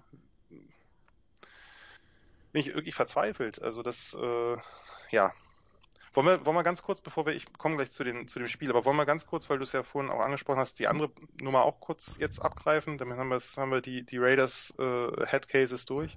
Ja, und zwar geht's um Cornerback Damon Arnett, äh, Zweitrunden-Pick äh, 2020. Erstrunden-Pick auch. Ja, echt? Ja, Arnett ist in der ersten Runde gepickt worden. Das war der große Schocker. Ah, haben sie zwei Erstrunden-Picks jetzt? Mhm, mhm. Ja, die hatten ja das eine oder andere den einen oder anderen mehr. Aber ist auch. Ist okay, auf jeden Fall gut. Dann, dann der zweite Erstrunden-Pick. Also ich dachte, es wäre ein Zweitrunden-Pick, aber weil ich dachte, sie hätten Rux gezogen und danach Annette und ich wusste nicht mehr, es in der nächsten Runde. Aber egal, wurscht. Spielt, äh, äh, spielt, spielt für die Geschichte keine Rolle. Äh, der ist aufgefallen durch ein Instagram, TikTok oder was auch immer Video, wo er irgendwie mit einer äh, relativ beeindruckenden Waffe äh, durch die Gegend hantiert und irgendwie äh, irgendwelchen Menschen droht, äh, dass er sie umbringen will. Und ähm, ja, das war so ein bisschen, ähm, das, das war, war so ein bisschen verstörend, das Ganze zu sehen. Und äh, ja, das war anscheinend verstörend genug, dass jetzt die, ähm, dass die Raiders gesagt haben, ähm, there have been a series of bad decisions over the last year, so, but we can't stand, we cannot stand for the video of Damon with a gun threatening to take a life. The content was unacceptable, contrary to our values, and our owner, Mark Davis, also ich zitiere gerade Mike Mayock, has been very clear and very consistent that this is not how we will conduct ourselves in this community. The bottom line, the Raiders will not tolerate this type of behavior. Und damit haben wir jetzt den, den zweiten Erstrundenpick von 2020 also gecuttet, äh, ohne Rücksicht auf Verluste. Der war, zwar, der war auf Injured Reserve aus anderen Gründen und hatte selber einen Fall von Fahrerflucht, ähm, der auch noch mehrere, aufgearbeitet. Der, der, hat mehrere Karren, die er sich okay. geliehen hat, hat er sich, hat er äh, irgendwie geschrottet oder zumindest äh, damit Unfälle gebaut. Also äh, und das sind und das sind halt beide, also der, der, wenn wir, wenn wir wenn wir von Rux reden, das ist von Alabama als Erstrundenpick zu den Raiders. Wenn wir von Arnett reden, dann ist es von Ohio State als Erstrundenpick zu den Raiders. Das sind beides Jungs, die wirklich, also bei denen footballtechnisch alles geklappt hat. Äh, schmeißen sie es weg. Ja, also gesagt, Annette hat man, war, war, war ein ziemlicher Schocker, dass der in der ersten Runde gedraft wurde. Der ist auch schon ein bisschen älter gewesen und ist eine schlechte Combine-Zeit gelaufen. Da hat, hieß es ein Jahr, vielleicht war er verletzt oder so. Ist auch, egal, hat auch am Feld nicht das gezeigt, was, was, was sie sich erhofft haben, aber spielt alles keine Rolle eigentlich. Also das, das ist, die Erstrunden-Picks verdeutlichen eigentlich nur, dass die Raiders da offensichtlich ja zweimal in nicht sportlicher Hinsicht oder zumindest nicht nur in sportlicher Hinsicht ziemlich ins, ins Klo gegriffen haben. Also da, äh, das war ein Spieler, der, der ich schon so ein bisschen als Headcase galt, äh, schon schon zu Ohio State Zeiten. Man hat das offensichtlich äh, äh, ja fortgesetzt durch diese verschiedenen Unfälle, die er mit Autos äh, gebaut hat jetzt da irgendwie dieses, ich habe mir äh, dieses die, dieses Video angeguckt, war da irgendwie mit einem äh, Waffenarsenal und auch, äh, also ich kenne mich mit Waffen überhaupt nicht aus, aber er hat ja wohl gesagt, sagen wir so, war jetzt kein kleiner Colt, den er da mal rumgewedelt hat, sondern das waren schon also ordentliche Kavenzmänner, äh, wo er dann irgendwie davon redet, dass er irgendwen äh, dann ihm äh, dem das Leben nehmen muss, er ihn killen muss. Ja, äh, was, was, soll ich dazu sagen? Das ist, also äh, das, äh, es gibt Probleme, die die NFL, und dazu gehört insbesondere natürlich das Driving under Influence, aber auch einige andere Probleme, auch Probleme mit Waffen, die die NFL sicherlich ein bisschen mehr angehen müsste. Auch dafür nochmal stärker Sensibilität zu wecken, weil ich frage mich natürlich auch, was in solchen, also hier frage ich mich äh, aus anderer Hinsicht, also bei Rux macht die Aktion Logik, hier frage ich mich, warum, warum lädt er das hoch? Also ich meine, was, was denkt er sich? Was, also, was denkt er sich, wie das ankommt? Ja, ich äh, fuchtel hier mal mit echt sehr, sehr harten Wummen rum und, äh, und bedrohe dann irgendwelche Leute, die ich zwar nicht näher erwähne, aber die ich irgendwie die ich irgendwie Stress habe, erstmal damit, dass ich sie killen werde und denke, das ist eine gute Idee, das erstmal dem Internetpreis zu geben. Da muss man natürlich, also sehr viele Fragen stellen sich da und ich glaube nicht, dass ich eine einzige davon beantworten kann. Äh, Das, das ja. vielleicht mal, das, das, also bei den Raiders, das ist natürlich eine Saison zum Vergessen.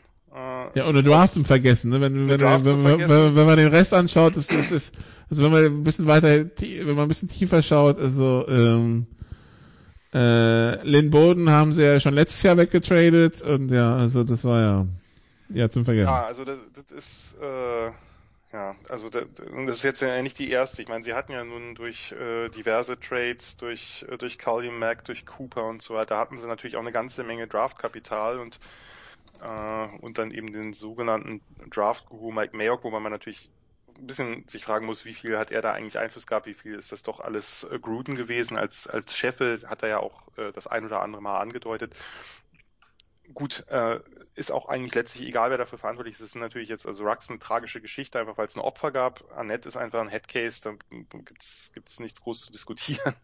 Ah, Annette ist der Kelly Mac Pick, okay, gut. Nee, also, äh, ist, ist das noch ein, ist Ja, das noch der das, Mac-Pick? das, Ja, das, dann das ist noch ein Kelly der Mac letzte Pick. Mac-Pick.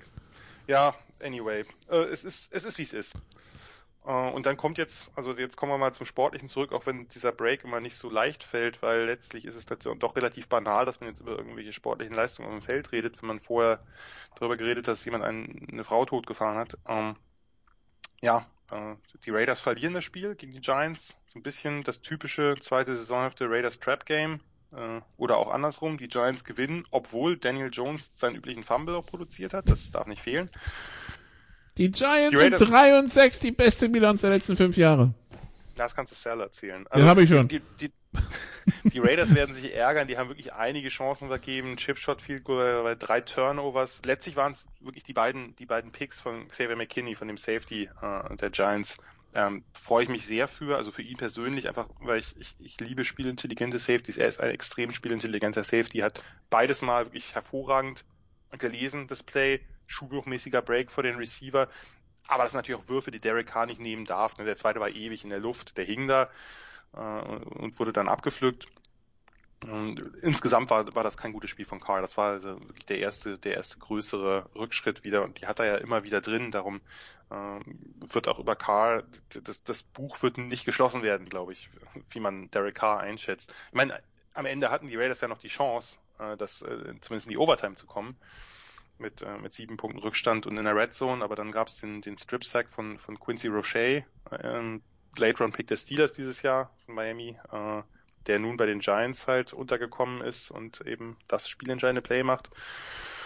Ja, schön für die Giants, dass sie irgendwie mal ein bisschen, bisschen aus diesem Tief zumindest äh, ja rauskommen und ein oder an, das ein oder andere Erfolgserlebnis feiern können, obwohl es natürlich jetzt äh, für die Saison nichts, nichts groß wird. Für die Raiders ein, ein ziemlicher Rückschritt, denn ich denke, das Spiel haben sie vorher äh, schon als Sieg abgebucht. Eher, äh, ja, so kommt es manchmal. Eine Division, wo jetzt alle Teams einen Winning Record haben. Ähm, was ja, also zusammen mit der AFC North, ähm, ich kann mich an irgendein Jahr erinnern, wo die Chargers mit 8 und 8 irgendwie Divisionsletzter waren.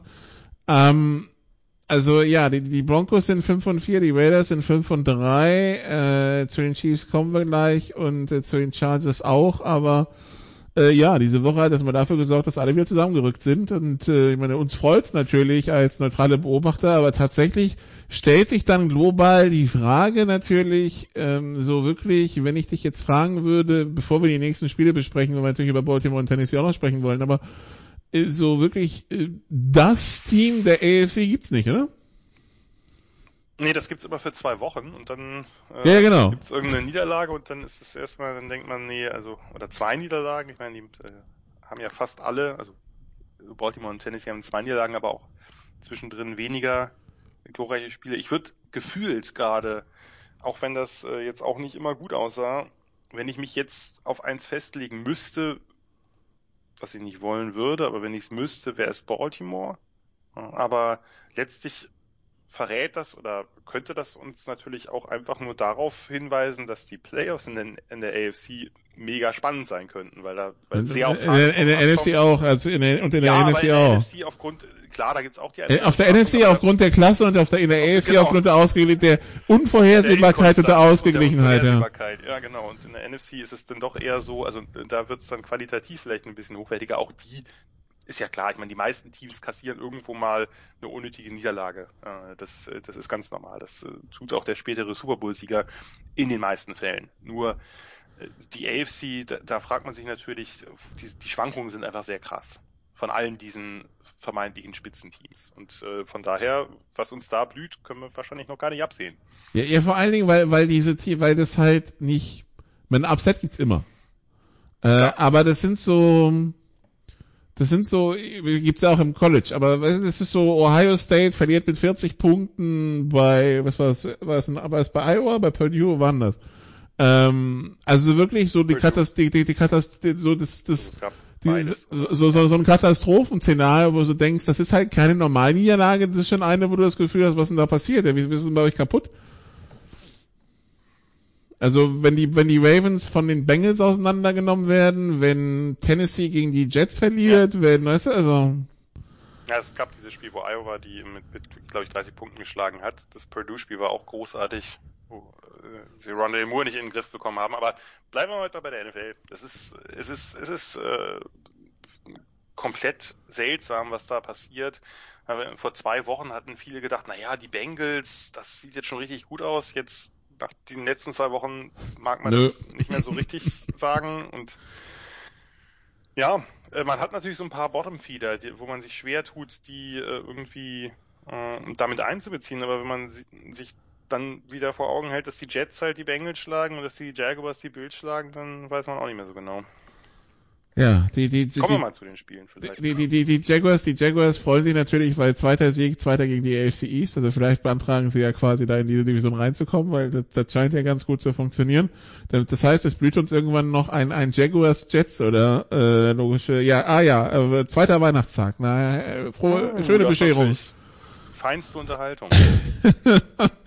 Das äh, wird auch ganz groß. Dann bleiben wir im 19 Uhr. Du, du hast es schon gesagt, Cleveland verprügelt Cincinnati 41-16. Äh, so viel zu den Lobhudeleien auf Cincinnati, ne? Ja, und also das, das hätte ich nicht erwartet, nicht in der Form und auch nicht nach der Niederlage der Bengals gegen die Jets. Ein bisschen eher mit einem Bounceback-Game gerechnet und äh, bei den Browns gab es ja auch ein bisschen Unruhe, da kommen wir vielleicht gleich noch zu, ob wir das oder vielleicht auch nicht. Ich weiß nicht, ob du mich da hinführst. Ja, ja, ja. Wie gesagt, leg mich, leg mich da ganz in deine Hände. Ja, war ein, war ein herausragendes Spiel der Browns in, in Offense und Defense. In der Offense hat ja so ein bisschen der, der Oldschool-Approach, äh, Big Play Running mit, mit Nick Chubb, äh, der ist eindeutig wieder fit. Das kann man nicht anders sagen. Da waren ein paar echt spektakuläre Runs dabei. Play Action und dann eben ab und zu mal ein tiefer Shot. Jetzt nicht übermäßig viel, aber das Ding auf Peoples Jones äh, war natürlich spektakulär. Mit dem klappt das offenbar besser als mit äh, einem anderen ehemaligen Receiver der Cleveland Browns. Wir mussten aber gar nicht so viel tun in der Offense wie üblich, denn die meiste Zeit äh, hatten die Bengals den Ball, aber haben nicht so wahnsinnig viel draus gemacht, äh, was auch daran lag, dass die beiden Cornerbacks, das Denzel Ward und, und äh, der Rookie Greg Newsom, wirklich ein super Spiel gemacht haben gegen Jamar Chase und T. Higgins. Das sieht man in den Statistiken nicht mal so, wie es war. Also Chase hat 6 für 49, das äh, zeigt sich schon, dass er nicht viel, äh, nicht viel Tiefes äh, äh, fangen konnte und auch nicht seine üblichen Yards after Catch Skills ausspielen konnte.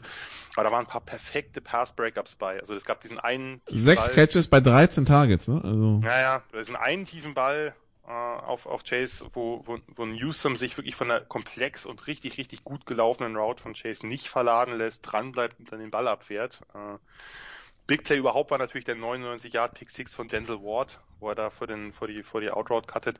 Äh, was mir jetzt ein bisschen in einigen Spielen schon übel aufgestoßen ist. Ich schätze Joe Burrow sehr und ich glaube, dass das ein wirklich wirklich guter Quarterback ist und auch noch besser werden kann. Aber die Menge an Turnovers und auch die Menge an äh, What the fuck Turnovers ist mir momentan ein bisschen zu hoch. Es sind immer wieder unnötige Interceptions dabei. Ähm, diese gehört eben auch dazu. Ne? Den, den darf er da nicht werfen. Diesen war glaube ich auch auf Chase dieser Out. Äh, den darf er das so spät nicht mehr oder da nicht mehr werfen, der darf auch nicht so platzieren. Das soll nichts von, von Denzel Wards Leistung nehmen, war über das ganze gesamte Spiel exzellent, aber das fällt mir jetzt ein paar Mal bei Burrow auf, dass er viele spektakuläre Plays hat. Gerade eben diese Connection mit Chase ist ja wirklich, äh, ist ja wirklich oft eine Augenweide, aber eben auch das ein oder andere Mal eben wirklich Entscheidungen trifft, wo er dann, was weiß ich, auch einen, Linebacker in der Mittelhook-Zone übersieht, der da einfach steht oder so weiß ich nicht. Also das, das muss er, das muss er auf jeden Fall ein bisschen reduzieren. Denn eigentlich äh, denke ich, ist die die Offense der Bengals ist schon schön anzuschauen. Aber das und und er produziert ja auch gut. ist ja ein guter Quarterback äh, und auch schnell ein guter Quarterback in der NFL geworden. Aber das ist ein bisschen, äh, ja, ein bisschen fraglich. Und dann kam dazu natürlich, dass die Browns wirklich immer wieder auch, die haben halt, halt relativ viel geblitzt, äh, immer wieder auch mit mit Troy Hill mit ihrem mit ihrem Nickel DB äh, Walker, der, der Linebacker, hat auch einen Sack gehabt. Das, das hat sehr, sehr gut geklappt. Also, dass sie immer wieder dann auch äh, die O-Line der Bengals, die ja weiterhin immer so ein bisschen trotz einer Schwachstelle ist und, und Burrow unter Druck gesetzt haben, dann natürlich auch zu, zu überhasteten Würfen gezwungen haben. Elf Interceptions, das ist Sam Donald Territory, da willst du natürlich nicht sein. So viele schon, krass. Das habe ich jetzt, ich habe jetzt nicht nochmal nachgeguckt, aber das ist, das, das, das bestätigt so ein bisschen die. Eine mehr ja, als Mahomes und genauso viel wie Donald. Der Unterschied zwischen Donald und Burrow sind halt 13 Touchdown-Pässe. Donald hat 7 und Burrow hat 20. Ja, Moment, wollen wir jetzt auch nicht mit, mit Sam Donald vergleichen. Das natürlich, also, nur die, die, das Problem ist, dass, das wirklich eigentlich, finde ich, gute Spiel von Joe Burrow, dass das so ein bisschen quasi getainted wird dadurch, dass er immer wieder auch so also bei Mahomes waren ja viele sehr unglückliche Interceptions bei, irgendwelche Tip-Balls oder dann irgendwelche Freak-Bounces. Hier sind es echt auch schlechte Entscheidungen oft und auch ein paar schlechte Würfe. Und äh, 25-6 hat er genommen, aber die, gut, die Cincinnati O-Line ist ein Thema für sich. Richtig, und ich meine, das ist natürlich auch, also muss man ja auch äh, sagen, das ist natürlich gut gewesen von den Browns, äh, ein guter Gameplay, dass sie das so ausgenutzt haben. Sie haben natürlich damit extrem auch ihren, ihren Corners vertrauen müssen. Äh, so ein bisschen ähnlich, obwohl es nicht schematisch nicht ganz dasselbe war wie bei den, wie bei den Broncos, aber das hat halt hervorragend geklappt. Und äh, wenn die beiden fit sind, äh, jetzt hatten sie ja einige Spiele, wo sie entweder auf Ward oder auf Newsman oder sogar auf beide verzichten mussten, wenn, wenn die fit sind und die anderen Corners, die dann gespielt haben, halt die Depth sind, dann ist das schon eine ziemlich, ziemlich nette Unit. Also, das äh, Duell in Ohio geht, äh, war das Teil 1? Ja, ne? Die spielen nochmal gegeneinander. Müsste es, aber ich bin gerade so tief bin ich in den Schedules leider äh, nicht drin. Ja, die spielen am letzten Spiel dann nochmal gegeneinander. Also ja, Teil 1, Teil 1 geht an die Browns bei der Rückkehr von äh, also bei, beim ersten, genau, beim, beim Duell der Ohio-Teams für Burrow, der bevor bei LSU war, ja bei Ohio State war.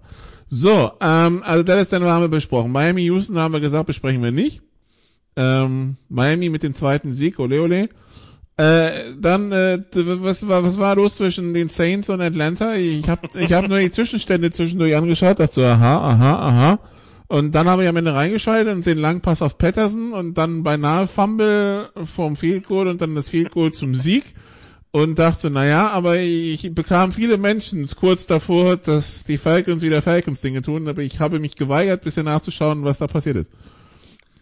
Ja, es sind die neuen Falcons. Sie geben 18 Punkte Vorsprung in einem halben Viertel ab in der zweiten Hälfte des Fourth Quarters und gewinnen dann dennoch mit einem eigenen Comeback vom Comeback, wenn man so will. Ja, dicke Überraschung hat man nach dem letzten Auftritt der Saints sicherlich nie kommen sehen, kann man, äh, also ich äh, hätte da nie mit gerechnet. Die Falcons haben das dreieinhalb Viertel wirklich recht gut gemacht. Ähm, sie haben sich halt in der Defense. Ja, nicht so oft, ne? Ja, ja, aber wirklich, also fand ich, fand ich wirklich eine, eine sehr, sehr saubere Leistung. Haben sich auf Alvin Kamara und den Run und seine, und seine äh, Catches konzentriert, haben den versucht aus dem Spiel zu nehmen, damit halt logischerweise der Ball eben in, in Trevor Simeons Händen bleibt. Und der hat halt, ja, im Pass den, den Ball auch wirklich nur sehr inkonstant bewegen können. Haben halt überraschend viele Blitzes von verschiedenen Positionen dann mal eingestreut, um ihn zu schnelleren Entscheidungen zu zwingen. Das sah alles ganz, ganz solide aus. Und auf der anderen Seite haben sie halt einen Fokus auf relativ schnelles Passspiel gehabt, was auch sehr viel Sinn gemacht hat, da die O-Line voraussichtlich gegen die D-Line der Saints unterlegen ist. Und das hat sich bewahrheitet.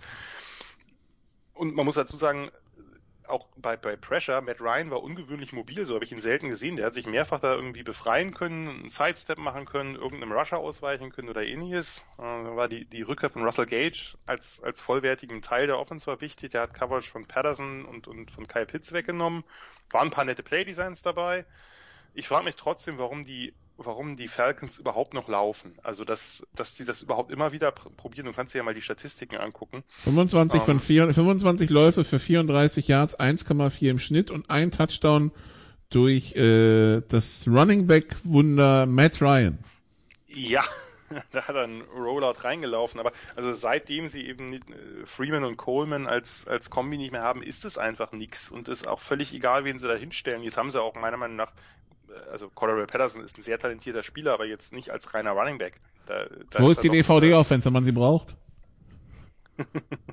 Nein, aber jetzt mal äh, ganz, ganz kurz, äh, das, ich frage mich das wirklich, das war ja letztes Jahr schon, schon mit, mit Todd Gurley, gut, der war natürlich auch völlig dann. Toast, äh, ja. Das, das, warum, warum läufst du denn? Versuchen sie irgendwo einen vierten Versuch und eins und man ahnt schon, mach das doch jetzt nicht, lauf doch jetzt nicht mit Mike Davis, der wirklich auch wieder nicht so ein gutes Spiel gemacht hat. Und aber eben mit dieser O-Line auch davor und was passiert, der wird natürlich irgendwie für, also ich übertreibe jetzt ein bisschen für minus drei Yards gestoppt und keinen hat's überrascht. Äh, also das sind einfach bei, bei keinem Team sind diese, diese Runs so sehr verschenkte Downs wie bei den Falcons.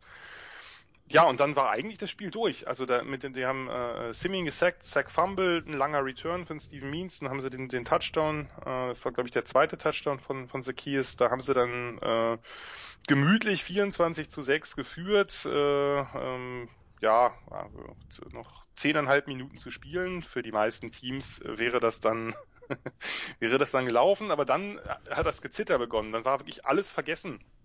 Tackling, Disziplin, ja mehrere dumme Strafen gehabt, was weiß ich, ein Late Hit beim Punt Return oder ein Roughing the Passer beim Sack, wo Dion Jones irgendwie wie, was weiß ich, so ein, so ein, äh, so ein Springaufmännchen da irgendwie hochspringt und erstmal äh, Simeon am Kopf abräumt, war kein schweres Ding, aber das wird halt heutzutage gepfiffen, musste wissen, könnte, hätte auch einfach ihn sacken können, aber wollte irgendwie diesen, diesen Sprung-Move machen, weil er wahrscheinlich Angst hatte, dass Simeon den Ball noch irgendwo hinwirft.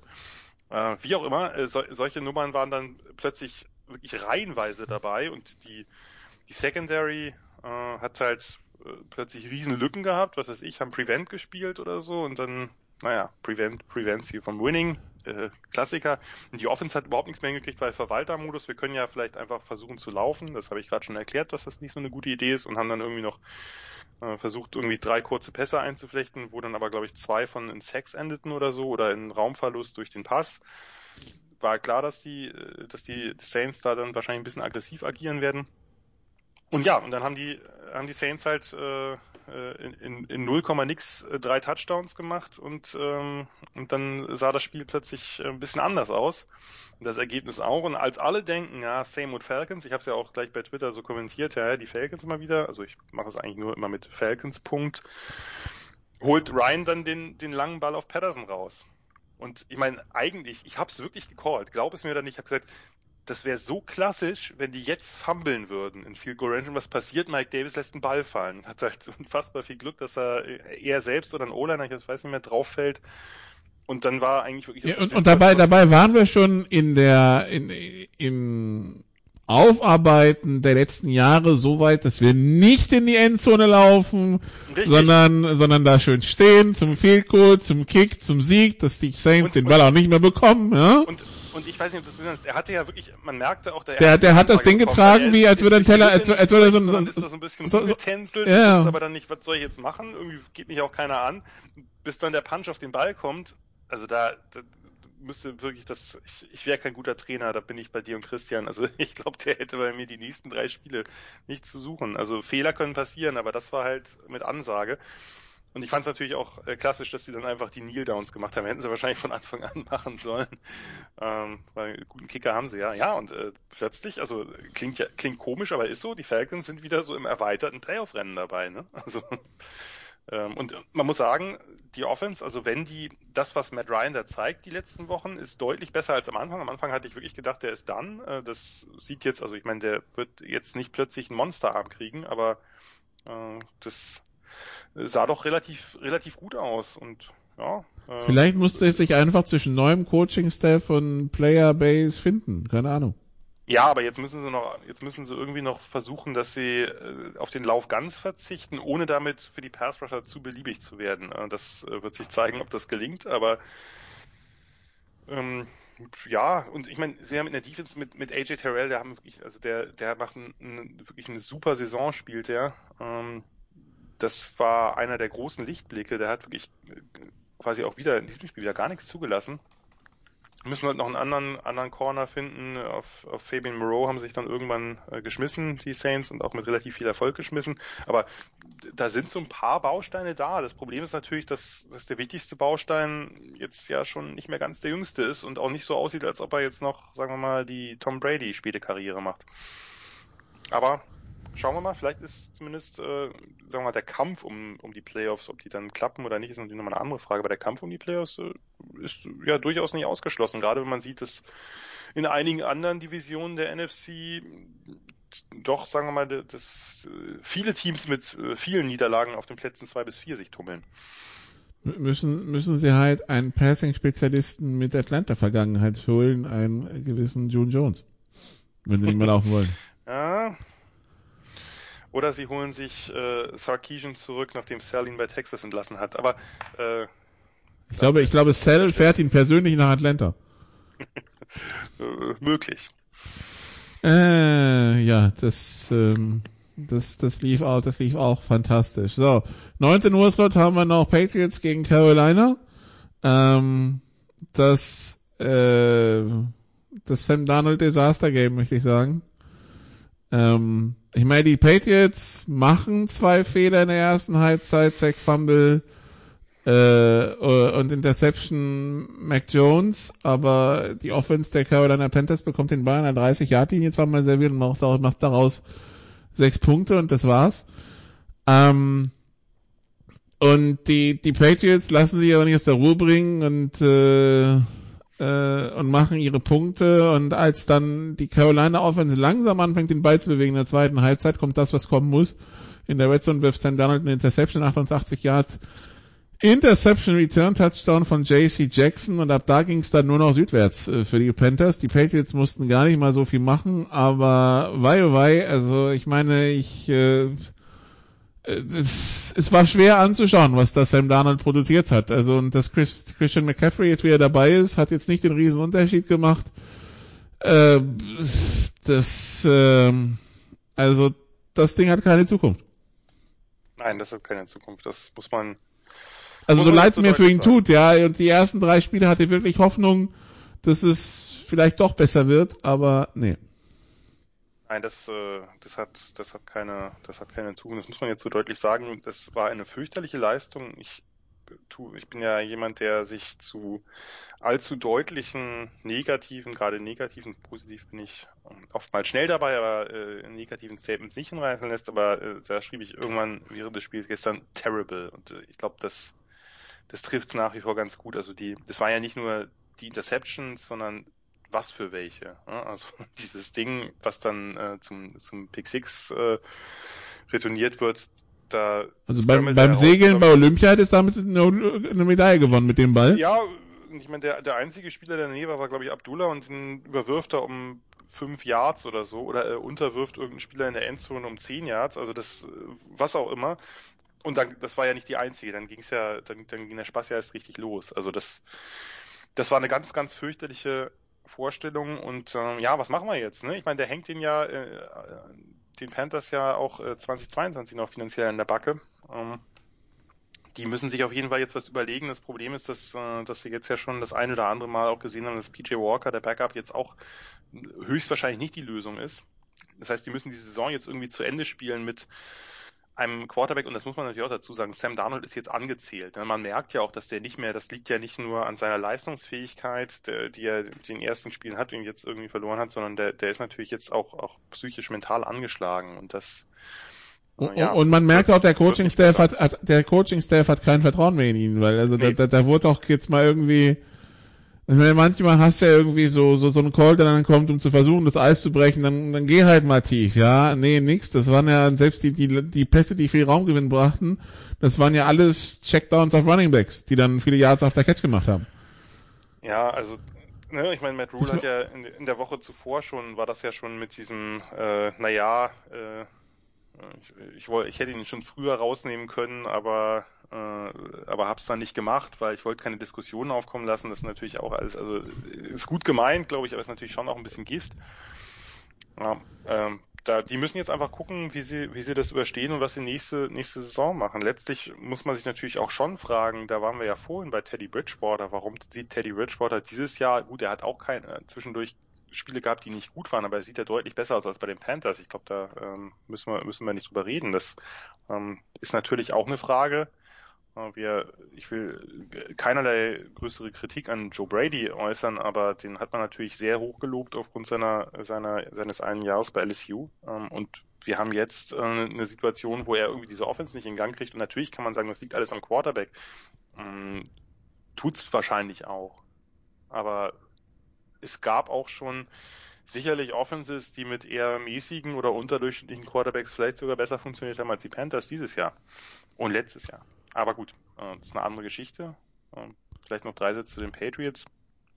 Du hast vollkommen recht, die mussten keine wahnsinnig gute Leistung zeigen. Ähm, ne, Stefan Gilmer hat die Revenge Interception von Mac Jones gefangen. Mac Jones hat insgesamt nicht das, das allerbeste Spiel gemacht. Das Laufspiel kam lang nicht so in, in Gang wie, wie gewohnt. Gab dann äh, natürlich ein paar Plays, ein, vor allem von Ramondre Stevenson, von dem Rookie. Ähm, und wir müssen natürlich auch über dieses Play von Mac Jones reden. Ähm, nach dem, nach dem äh, Sack-Fumble von, von äh, Brian Burns, wo er ihm dann den Knöchel umdreht. Ähm, das war schon, glaube ich, äh, also muss man glaube ich schon als dreckig bezeichnen, weil es gab überhaupt keine Veranlassung. Der hat ja auch ewig in den Bein dran gehangen. Ich meine, was wollte er da machen? Äh, wollte er verhindern, dass äh, der Ball war ja, also da war ja sozusagen Brian Burns, der Ball war ja nicht frei und er hat ihn versucht irgendwie davon abzuhalten, dass er sich auf den Ball wirft oder so. Das war äh, schon ein sehr seltsames Play. Burns hat selber diesen äh, diesen Kick gegen gegen Stevens Kopf, das war glaube ich Burns, oder? Nachdem der down war. Äh, ja. Wo, wo sich Steven, also war insgesamt äh, war jetzt möchte ich nicht gleichsetzen die beiden Plays, aber war ein bisschen chippy, vor allem natürlich für die Patriots ein bisschen blöd, weil beide, beide Running Backs, beide Top Running Backs, Damien Harris und, und Stevenson sind halt mit Kopfverletzungen draußen, also mit wahrscheinlich Concussions äh, und die sind wichtig für die, für die Patriots dieses Jahr. Das ist äh, nicht mehr die Tom Brady Offense und äh, das ist eine Offense, die sehr davon lebt, dass, dass sie halt gute Runner haben. Das sind beides gute Runner, äh, unterschiedliche Typen auch, obwohl sie beide eher schwer sind oder kräftiger sind. Äh, das, äh, das, das sollten, also mit Brandon Bolden werden sie jetzt nicht äh, dauerhaft was reißen, sondern die brauchen halt die, diese, diese Runner zurück, die eben für, für Mac Jones auch was öffnen. Klar, aber die Patriots natürlich, also Defense, super Spiel, natürlich ein paar Geschenke angenommen, aber nun ist man halt äh, wieder ziemlich im Rennen drin. Ne? Das sah vor ein paar Wochen noch anders aus. Ja. Und äh, 4-0 auswärts? genau, die sind auswärts äh, äh, ungeschlagen. Ja, vor allem, wenn du bedenkst, wenn du bedenkst, dieses und vier, ne? Ich meine, das ist dieser Fumble gegen die Dolphins und das ist halt gegen die, mhm. gegen die, gegen die Bucks und gegen die Cowboys, wo man jetzt auch nicht untergegangen ist. Nee, nee, das stimmt, das stimmt. Also gerade das, äh, also das stimmt, das waren beides, beides ziemlich gute Spiele, die sie hätten gewinnen können. Ähm, Und klar, das, Ding gegen die Dolphins hätten sie gewinnen müssen eigentlich. Äh, und von daher ist ein gefährliches Team. Also so blöd es klingt und so sehr man drüber gelächelt hat, dass die Patriots halt ohne Tom Brady jetzt doch eher im Mittelmaß angekommen sind, sind sie wahrscheinlich auch. Aber die AFC, wir wissen es nicht. Ja, und Mac Jones macht halt nicht die ganz dummen Fehler. Also das haben wir letzte Woche Genau. schon gesehen. Letzte Genau, Woche, der- letzte Woche lief's nicht. Der war die ganze Zeit bei 40%, 50% Pass Completion. Die Fehler hat am Ende aber äh, Herbert gemacht. Ja, ja, also das ist äh, und ich meine, sie ab und zu haben sie ja jetzt auch ein paar Spiele gehabt, wo sie ihm auch ein bisschen zutrauen, tiefer zu gehen. Das war jetzt keins davon. Das war auch nicht nötig, weil sie müssen ihn nicht, sie exposen ihn nicht, wenn sie es nicht müssen.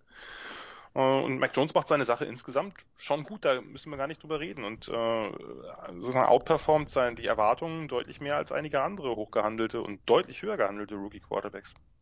Keine Frage. Ja, wir haben ja, es äh, wurde ja belächelt da beim Draft, wie er da rausgekommen ist und so weiter und so fort. Aber ja, ne, der Ja. hat sich ins System eingeführt. Persönlich, also ein Spielzug, wo ich wirklich lachen musste gestern. Äh, die haben DJ Moore in die, äh, die haben DJ Moore in die Wildcard gestellt, äh, in die Wildcat und der probiert da irgendwie so rumzutänzeln und bricht aus dem Tackle raus und kommt dann irgendwann auf die Seite, wo Sam Darnold steht und Sam Darnold soll blocken und entscheidet sich im letzten Moment dagegen. Das sieht so urmäßig ulkig aus, wie, er, wie, wie du siehst, ah, er bereitet sich vor, aber- nee, doch nicht. Und ähm, natürlich wird dann DJ Moore direkt getackelt, ja, aber ja, fantastisch. Ich muss weg. Sagen. Ja, ja, und ich dann mit Marco Ehrenfried, der mein Co-Kommentator war, drüber geredet, meinte so, ja, könnte ja, könnte ja was mit den Händen passieren, wir nennen das einfach den Po raushalten. Mhm, genau.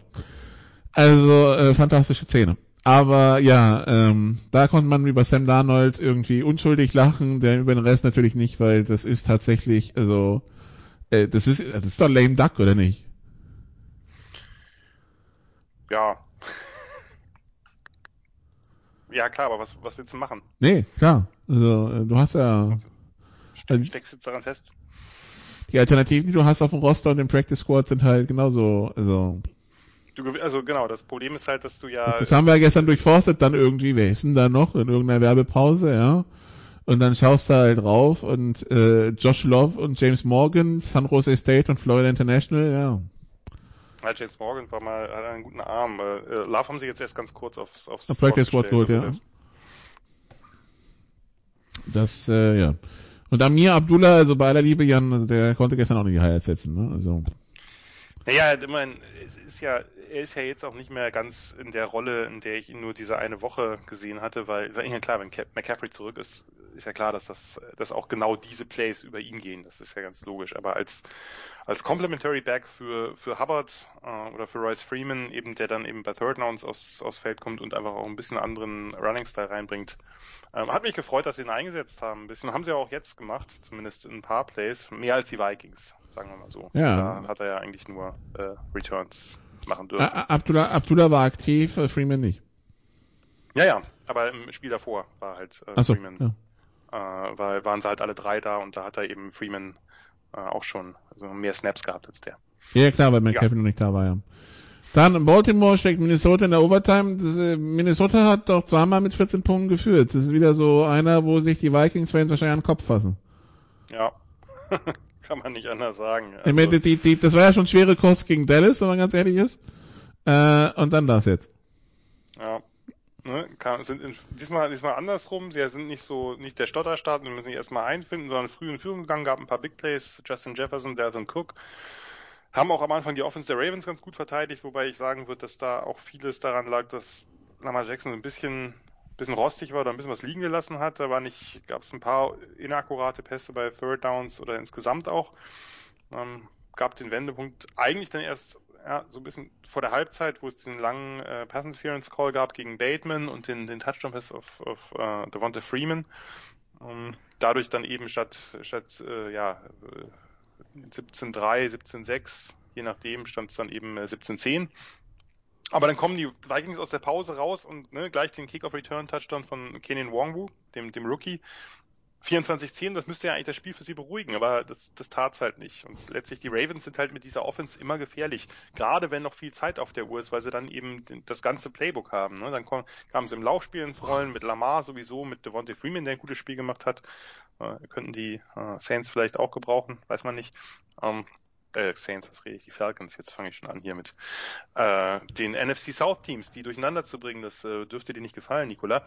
Äh, Rashad Bateman hat ein paar gute Plays gehabt, Hollywood Brown wenn er den Ball dann fängt, ist er immer gefährlich in Space. Also äh, und, und bei den Vikings hat man immer so den Eindruck, dass man mal die Bremse dauerhaft lösen sollte. Das gelingt oft genug, entweder wenn es sein muss oder also oder auch einfach randomly, so ein bisschen kontingent. Aber da heißen halt viele Spiele so knapp, weil es zwischendurch dann immer nicht läuft und deswegen laufen sie eben dann auch bei in vielen Spielen Gefahr, dass sie die verlieren noch.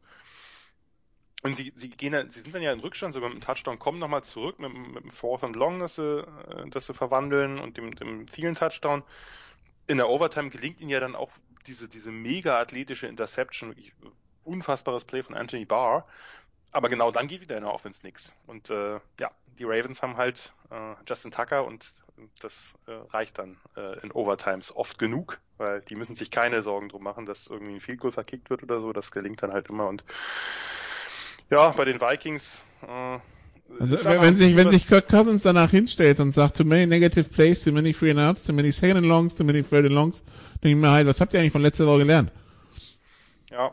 Also ich weiß ja. halt nicht, ob es wieder diese fantastischen Pässe auf CJ Ham gab, nee, aber nee, also es gab einen, aber der war der war richtig, richtig gut. Da hat er den Ball irgendwie an der Seitenlinie artistisch gefangen und noch Yards After Catch gemacht. Da dachtest du kurz mal, dass es kein Fullback ist. Nee, das, daran lag es diesmal nicht, aber es war halt einfach extrem unrund. Äh, sie haben halt, sie haben halt, äh, ja, ihre, ihre Receiver, also Jefferson hat diesen einen langen Pass gefangen und sonst haben sie wieder ihre Outside Receiver kaum eingesetzt gekriegt. Kannst du dir ja die Statistiken angucken, wenn du den einen, wenn du das eine, das war so ein bisschen auch Broken Coverage mäßig, wenn der das weglässt, dann, dann stehen die halt da mit 2 für 19 und 2 für 6 bei vielen. Das ist natürlich vielleicht ein bisschen wenig, wenn du zwei so gute Receiver hast. Ja gut, das war, das war aber genau, das war ja schon letzte Woche Ja. das Problem. Genau. Du hast Jefferson und Thielen und äh, du play, du spielst Small Ball mit deinen Running Backs und äh, deinen Titans. Genau, und das ist äh, diesmal vielleicht nicht ganz so krass gewesen, weil auch einfach mehr incomplete gegangen ist. Aber äh, ja. So, Aber natürlich Leistung. 247 Laufyards gefressen und 266 Passyards ist natürlich übel, ne? Also Ja, das ist natürlich gut. Wenn die Ravens dann in Fahrt kommen, wie gesagt, das hat einen Moment gedauert, äh, aber als sie dann in Fahrt gekommen sind, dann hat das genauso funktioniert, wie es funktionieren soll. Mit diesem ganzen kreativen Run-Game um Lamar und seine, seine Running Backs. Le'Veon Bell hat auch zwischendurch dann ein paar Plays gemacht. Ich habe mit einem halben Auge hingeguckt und dachte, hä, warum, warum steht da jetzt ein Receiver hinten mit der 17? Und fiel mir wieder, ach nee, scheiße, das ist Le'Veon Bell. Ich werde das nicht lernen. Aber äh, genau, und dann haben sie halt diese, diese variable Pass-Offense, wo dann eben alle möglichen eingebunden werden. Da wurde hier äh, Patrick Ricard plötzlich, äh, hat, hat ein paar Plays mehr bekommen. In einem Drive hat er, glaube ich, alle seine Pässe äh, gefangen. Das ist halt einfach, ja, unwegbar. Ich finde das nach wie vor wahnsinnig schön anzuschauen, diese Offense. Äh, und wenn die ins Rollen kommt, äh, und wenn das Laufspiel ins Rollen kommt, dann, dann wird's halt schwierig. Und dann ist natürlich gerade so, so Overtimes oder so sind natürlich wie gemacht für die Ravens. Ja, also, ähm, ja, was wir nicht angesprochen haben, ist das First Night Game zwischen den Colts und den, und den Jets, Nein. 45-30, das lassen wir auch sein. Also Mike White kann nächste Woche wieder der Held sein, vielleicht, aber immerhin, die Jets machen zwei Spiele am Stück über äh, 30 Punkte oder mehr. Das aber ist, nur Garbage Time. Das war Ja. ja nur Garbage Time. Aber gut. ja, aber Mike White, der sich halt im ersten, der sich halt beim ersten Drive verletzt, ne? Das ist halt, ähm, passt, äh, Aber passt der, der ewige Josh Johnson durfte mal wieder ran. Ich meine, kaum Ja. jemand hat eine so illustre Karriere bei so vielen Teams. Der will, schaue sich mal seine Wikipedia-Seite an. Da kriegt man alles geboten, wo Josh Johnson schon war. Es sind sehr viele Teams für diejenigen, die wenig Zeit haben. Sie sollten nicht drauf gucken. Du meinst, die Liste, wo er nicht gewesen ist, wäre kürzer, ja? Ja, in der Tat. Also auch nicht nur, nicht nur NFL, weil da ist alles dabei. Achso.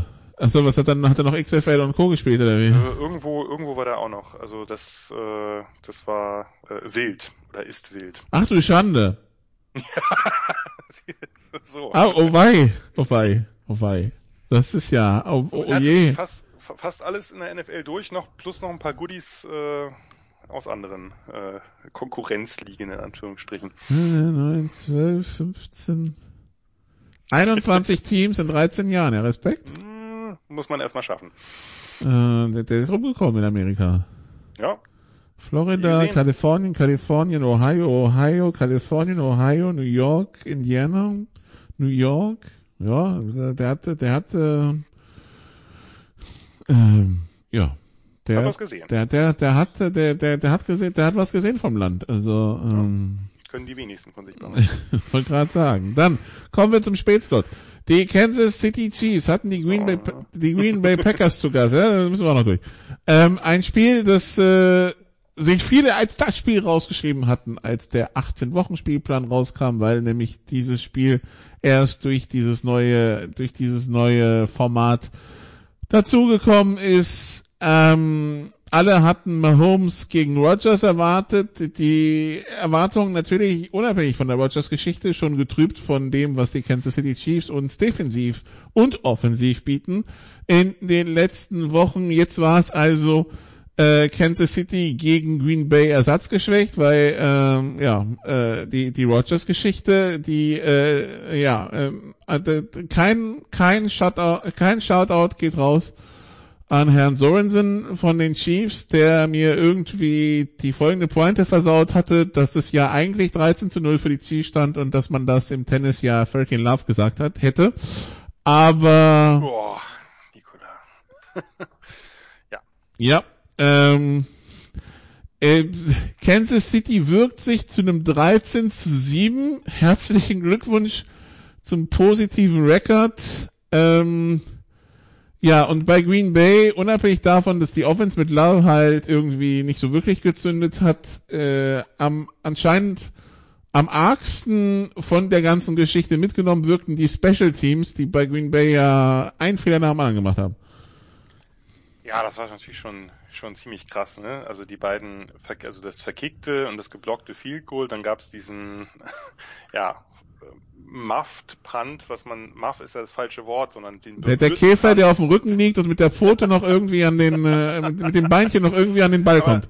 Aber er wedelt doch erst weg. Also warum, warum bewegt er sich dann nicht weg, sondern das war so ein bisschen, war so ein bisschen Sto Stocherstolpi irgendwie, ne? Also das äh, fällt dann hin und, äh, und berührt den Ball noch und dann gab's ja kurz danach, äh, haben sie ja dann äh, von, von Malik Taylor auf Amari Rogers geswitcht und der hat dann den, den nächsten Punt gemacht, hat ihn dann selbst äh, gesichert, aber da dachtest du ja wirklich, was ist da los? Also, und ich meine, die zwei Field waren natürlich am Ende, man kann sowas nicht aufaddieren, aber die hätten das Spiel noch spannender gemacht, sagen wir es mal so. Äh, war insgesamt halt wirklich auch ein übles Spiel, ne? Da, und eigentlich muss man hier dann auch mit dem Sieger beginnen. Denn das, was Patrick Mahomes da gezeigt hat, war vielleicht jetzt gar nicht, ich meine jetzt, er hat immerhin keine Interception geworfen, zumindest keine gezählt hat. Er hat das eine Ding probiert, bei, wo er aber gesehen hat, dass es ein Defensive Offside war.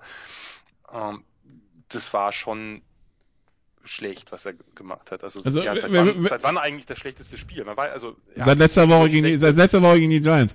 Aber ja, äh, nee, ich fand das schlechter. Ehrlich gesagt fand ich dieses Spiel, das war ungenau, also das war nicht klar, man, es fällt natürlich auf, wenn eine Turnover produziert. Das ist ja auch schlimm oder äh, ist natürlich auch das, das größte Problem für eine Offense, aber der war ungenau, der hat seltsame Entscheidungen getroffen, der hat, es wirkte so, als ob er sich unwohl fühlt in diesem ganzen Offense-System und das ist mir vorher so noch nicht untergekommen. Das Problem in der Geschichte, wir sehen bei, wir sehen jetzt im Augenblick diese Chiefs Offense über die Saison, die angefangen hat wir haben keine Defense, wir müssen hier die ganze Zeit Vollgas und mit offenem Visier geben, gehen. So, und das ja. hat, das hat am Anfang nur halbwegs funktioniert. Irgendwann hat ist dann auch das passiert, was passieren musste, nämlich sie haben Fehler eingebaut und äh, dann aber jetzt sind wir beim Punkt angekommen mit der Transition, dass wir Fehler hatten ohne Raumgewinn. Jetzt, jetzt haben wir, jetzt machen sie keine Fehler mehr, sie machen auch keinen Raumgewinn mehr. Also inzwischen kannst du jetzt einfach nicht mehr anschauen, was sie da produzieren.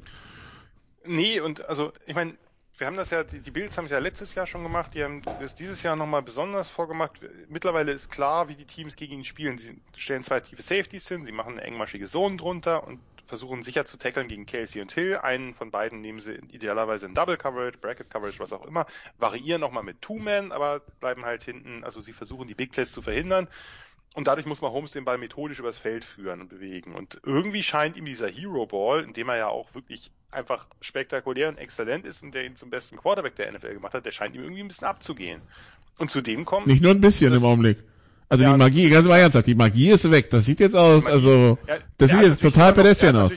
Er hat natürlich immer noch solche Dinger drin, ne? Also gerade diese, diese Conversion ganz am Ende bei meinem Third and Long, die dann den Sieg gebracht hat auf Hill oder so. Zwischendurch hat er auch wieder so ein Sidearm-Ding angebracht. Er hat ja immer noch solche, solche Plays drin, aber sie sind halt wirklich, äh, ja, rar gesät. Und es ist ja einfach so, wir sprechen auch darüber ja schon lange, äh, kann ich an äh, den Sideline-Reporter auch mal wieder verweisen, äh, den Chiefs fehlt eine weitere Waffe im Passspiel.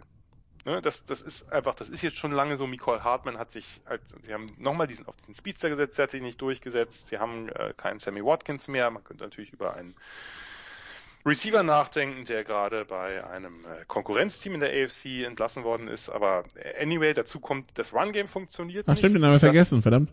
Den haben wir vergessen, ist mir auch gerade aufgefallen. das Run-Game funktioniert, ist einfach zu viel, Nikola. Ja, Das ist, funktioniert diese Woche war too much. Obwohl die Line, das ist ja das, das Komische ist ja, dass die, die O-Line, über die, die sieht ja auch ganz anders aus als beim Super Bowl, aber die O-Line funktioniert ja eigentlich relativ gut. Äh, vor allem im Passblock. Äh, aber sie kriegen das Run-Game nicht, also leichte Boxes, naja, dann laufen, weil das hat letztes Jahr noch ganz gut geklappt, das ein oder andere Spiel mit Edward Hilaire, das hat dieses Jahr mit ihm nicht geklappt, das klappt mit Daryl Williams nicht, das klappt mit den diversen anderen nicht, die sie da ausprobieren.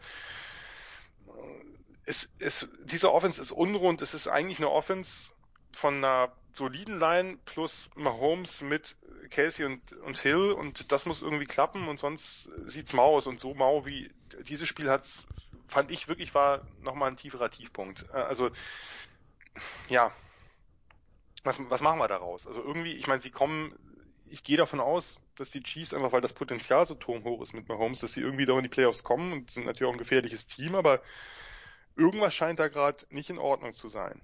Ich glaube, soweit äh, sind wir uns alle einig. Äh, Ich habe ja diesen Verkehrsunfall gegen Tennessee gesehen, das war auch nicht schön. Nee, nee, nee, nee, nee, es ist, es ist richtig, aber ja. Und Äh, wie gesagt, das Spiel gegen die Giants letzte Woche, boah. Ja, aber wie gesagt, das hier, das hier fand ich nochmal bedenklicher. Äh, auf der anderen Seite, wenn wir vielleicht mal den Blick drüber wagen, wir sind ja jetzt auch schon ganz schön lange hier dabei, ähm, Ja, ja, bei, den, bei, den, bei den Packers, äh, es ist ja, die XXL-Woche. Jordan Love, also ne, ich, ich fand schon, die Nervosität war ihm deutlich anzumerken. Ne? Er kriegte die, mehrfach die Offense nicht rechtzeitig aufgestellt. Er kriegte die Spielzüge kaum los in der Zeit. Ne? Das, da merkt man, es ist irgendwie gerusht. Es wirkte eigentlich alles gerusht daran. Die Pässe haben ziemlich gestreut. Da hatte ich mir ehrlich gesagt schon ein bisschen mehr versprochen. Ne? Das muss, das muss wohlgemerkt nicht heißen. Gibt ne? es, gibt es für einen Quarterback ein unangenehmeres Stadion auswärts als Kansas City? Äh, ja, momentan schon, weil da ist ja auch eine Defense auf dem Feld und die ist jetzt gehört nicht zu den besten. Also äh, momentan. Ja, aber also diese Abläufe, das ist ja dann halt so reinkommen, weil bisher, weil der hat halt anderthalb Jahre im Training gemacht und äh, wenn dann nur ein bisschen Preseason gespielt, wo die, wo die, wo die, wo die Zuschauer auch schon ein bisschen anders sind, jetzt kommt er da rein und ist jetzt neu in diesem NFL-Ablauf und irgendwie, trotzdem, ja. Oder, trotzdem. Äh, ich, ich, äh, wie gesagt, ich möchte ihn, ich möchte ihn überhaupt nicht bashen. Das ist das erste Spiel. Daraus sollte man nicht viele Schlüsse ziehen, Ja, eben. wenn überhaupt. Nur, ähm, ne, es, es gab ja auch Plays, in denen man sein Armtalent gemerkt hat, aber er ist halt nicht so weit, wie ich gehofft habe. Es, klar, er, es wirkte, als war auch noch nicht eingespielt, das Timing fehlt, man hat dann viel über das Timing mit Devante Adams geredet, dass der die letzten äh, Tage im Training gefehlt hat, aber das sind Probleme, die gelten generell für Backup-Quarterbacks. Das ist nicht ein Problem, was äh, Jordan Love exklusiv hat. Und äh, von daher muss man jetzt einfach, muss man jetzt gucken, äh, denn die Frage auch, ob, ob LeFleur es ihm hätte leichter machen können, wer weiß, zum gewissen Grad aber auch müßig drü- drüber zu diskutieren. Ähm, ich fand das jetzt, also es war einfach so, dass Jordan Love für diesen Moment noch nicht bereit war. Das heißt nicht, dass er das nicht nächste Woche sein könnte. Das heißt nicht, dass er das nicht nächste Saison sein könnte. Nur hier fand ich, hat man ihm schon angemerkt, dass, äh, dass das, dass das Stage vielleicht ein bisschen zu groß war. So. Auf der anderen Seite, also der, der hat aber auch, also ich meine, Spaniolo hat aber auch durchgeladen, was Ja. das Zeug hält, ja, also, das, Spax, Spax Classic. Ne? da, da, das- also, der, der ist so, der, der arme Jordan Love, der, also ich meine, der hat nur einen Sack kassiert bei dem, was da entgegenkam. Das müssen wir auch Auf fast schon, Fall, fast schon positiv hervorheben. Su super, super mobil. Das hat er auch gezeigt, dass er eben diese Mobilität auch hinten hat, dass er jetzt nicht, das ist ja jetzt keiner, der ein reiner Running Quarterback äh, ist, war er auch nicht, sondern einfach jemand, der sich gut bewegen kann, der sich im, im, Backfield, in der Pocket auch dar darüber hinaus gut bewegen kann.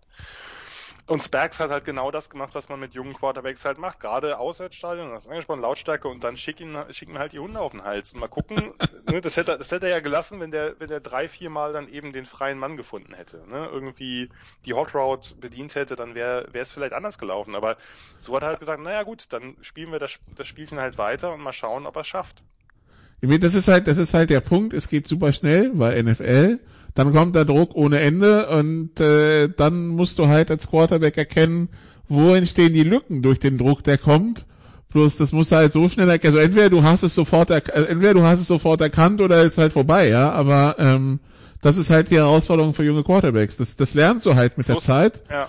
Aber, ähm, natürlich die, die, das Eingespieltsein mit den Receivern, dass du sofort weißt, wenn von da der Blitz kommt, ist die Hot Route so oder so. Genau. Das kann natürlich in der Form nicht klappen, weil natürlich sind die Aufstellungen nicht einfach so schematisch wie, ja, das ist eine 4-3 oder so. Und das ist, Und, und von, bei Wyoming hat er solche Defenses halt auch selten gesehen gegenüber, muss man auch dazu sagen. Ne? Also. heute hast du es aber mit College-Herkünften, das ist man gar nicht Ja, so das ist sein erstes Spiel, das ist ja sein erstes Spiel seit, äh, seit, seit dem, das ist ja sein erstes Pflichtspiel in dem Sinne seit seiner College-Karriere. Ja, ja, ich meine das allgemein. Also erwähnt es heute ungewöhnlich oft. Die, äh, Ja, äh, ja, aber wenn er, ja, wenn er, wenn er, wenn er aus der Big Ten kommen würde, dann wäre er es vielleicht eher gewohnt.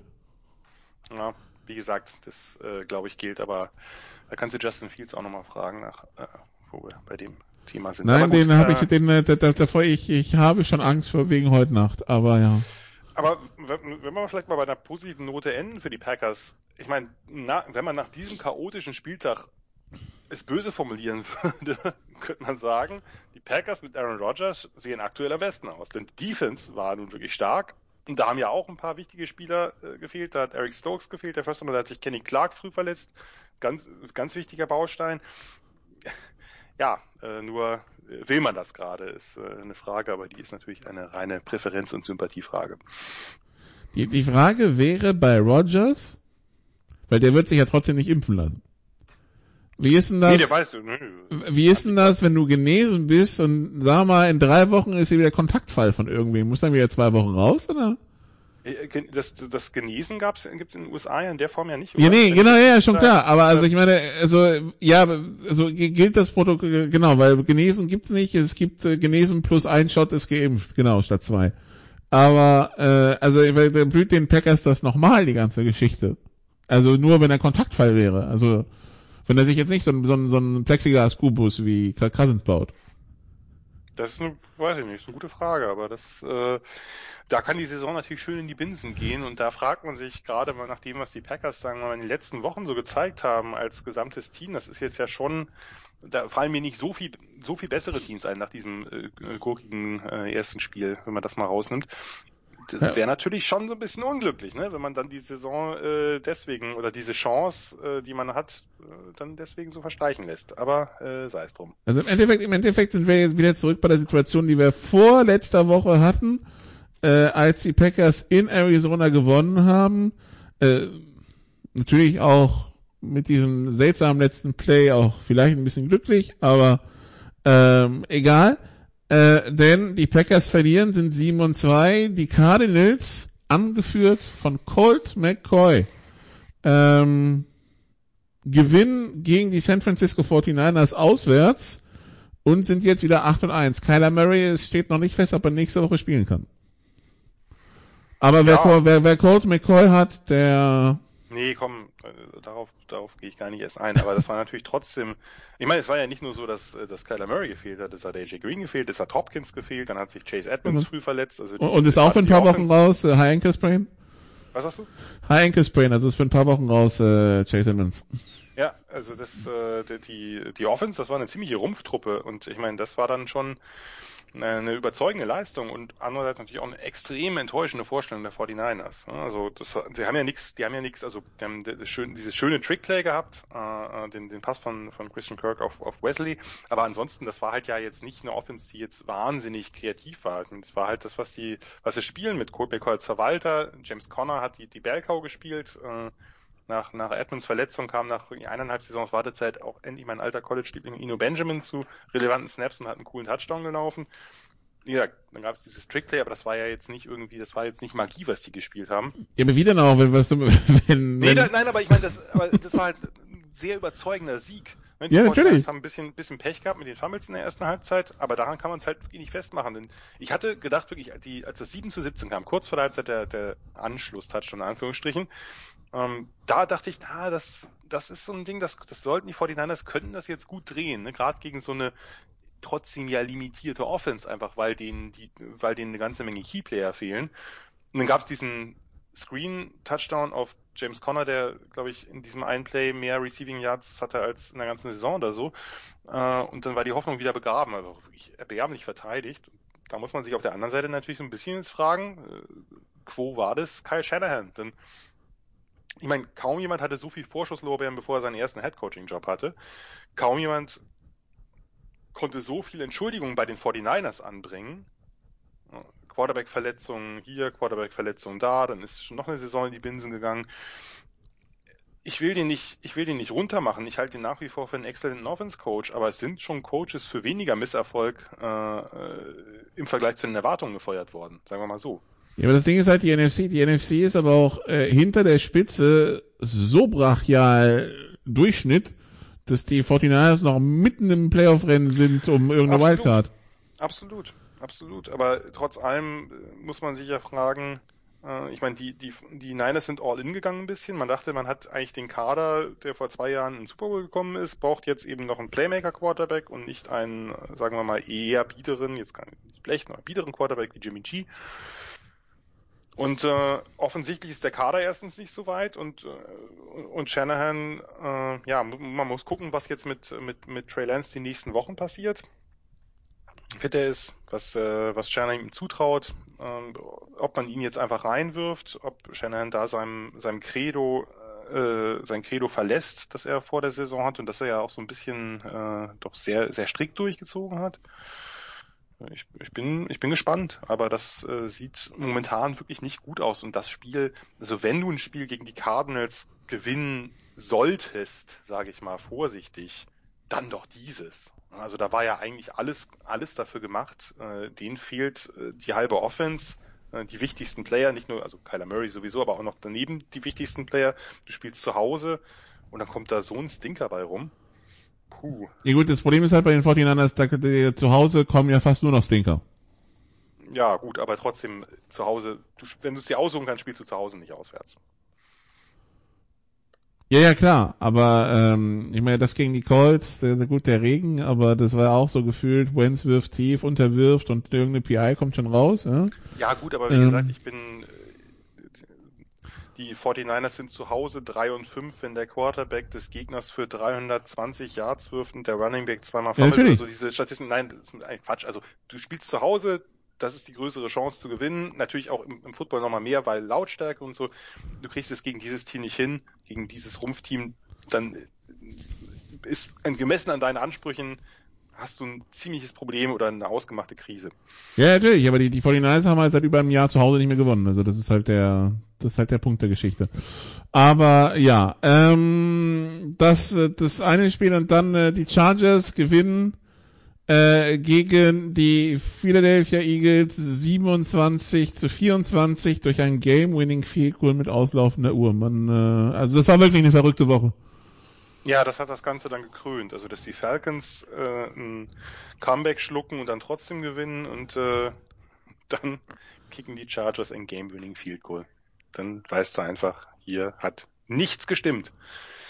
Aber ansonsten war es ja, war ja fast ein erwartbarer Spielverlauf. Also jetzt nicht unbedingt jedes einzelne Play, aber ich meine, die Eagles haben irgendwann rausgefunden, dass wirklich jeder gegen die Chargers laufen kann. Haben sie dann auch ausgiebig getan. Die Chargers konnten gegen die Eagles Defense problemlos passen. Äh, Gerade Keenan Allen auf den kürzeren Routen war, war nicht zu covern. Äh, die Chargers haben den Ball ein bisschen methodischer als sonst bewegt. Nicht ganz so viele Big Plays, wobei dieser eine Wurf, da ist mir komplett die Spucke weggeblieben, muss ich sagen. Also wo Herbert da den, den Rollout nach rechts macht und ich glaube, Mike Williams läuft irgendwie eine Art Overroute oder sowas, also aber von rechts nach links und, und Herbert legt den Ball spät übers Feld, aber wirklich fantastisch in den Lauf von Williams, der relativ eng gecovert ist den Ball dann auch ein bisschen artistisch oder spektakulär fängt.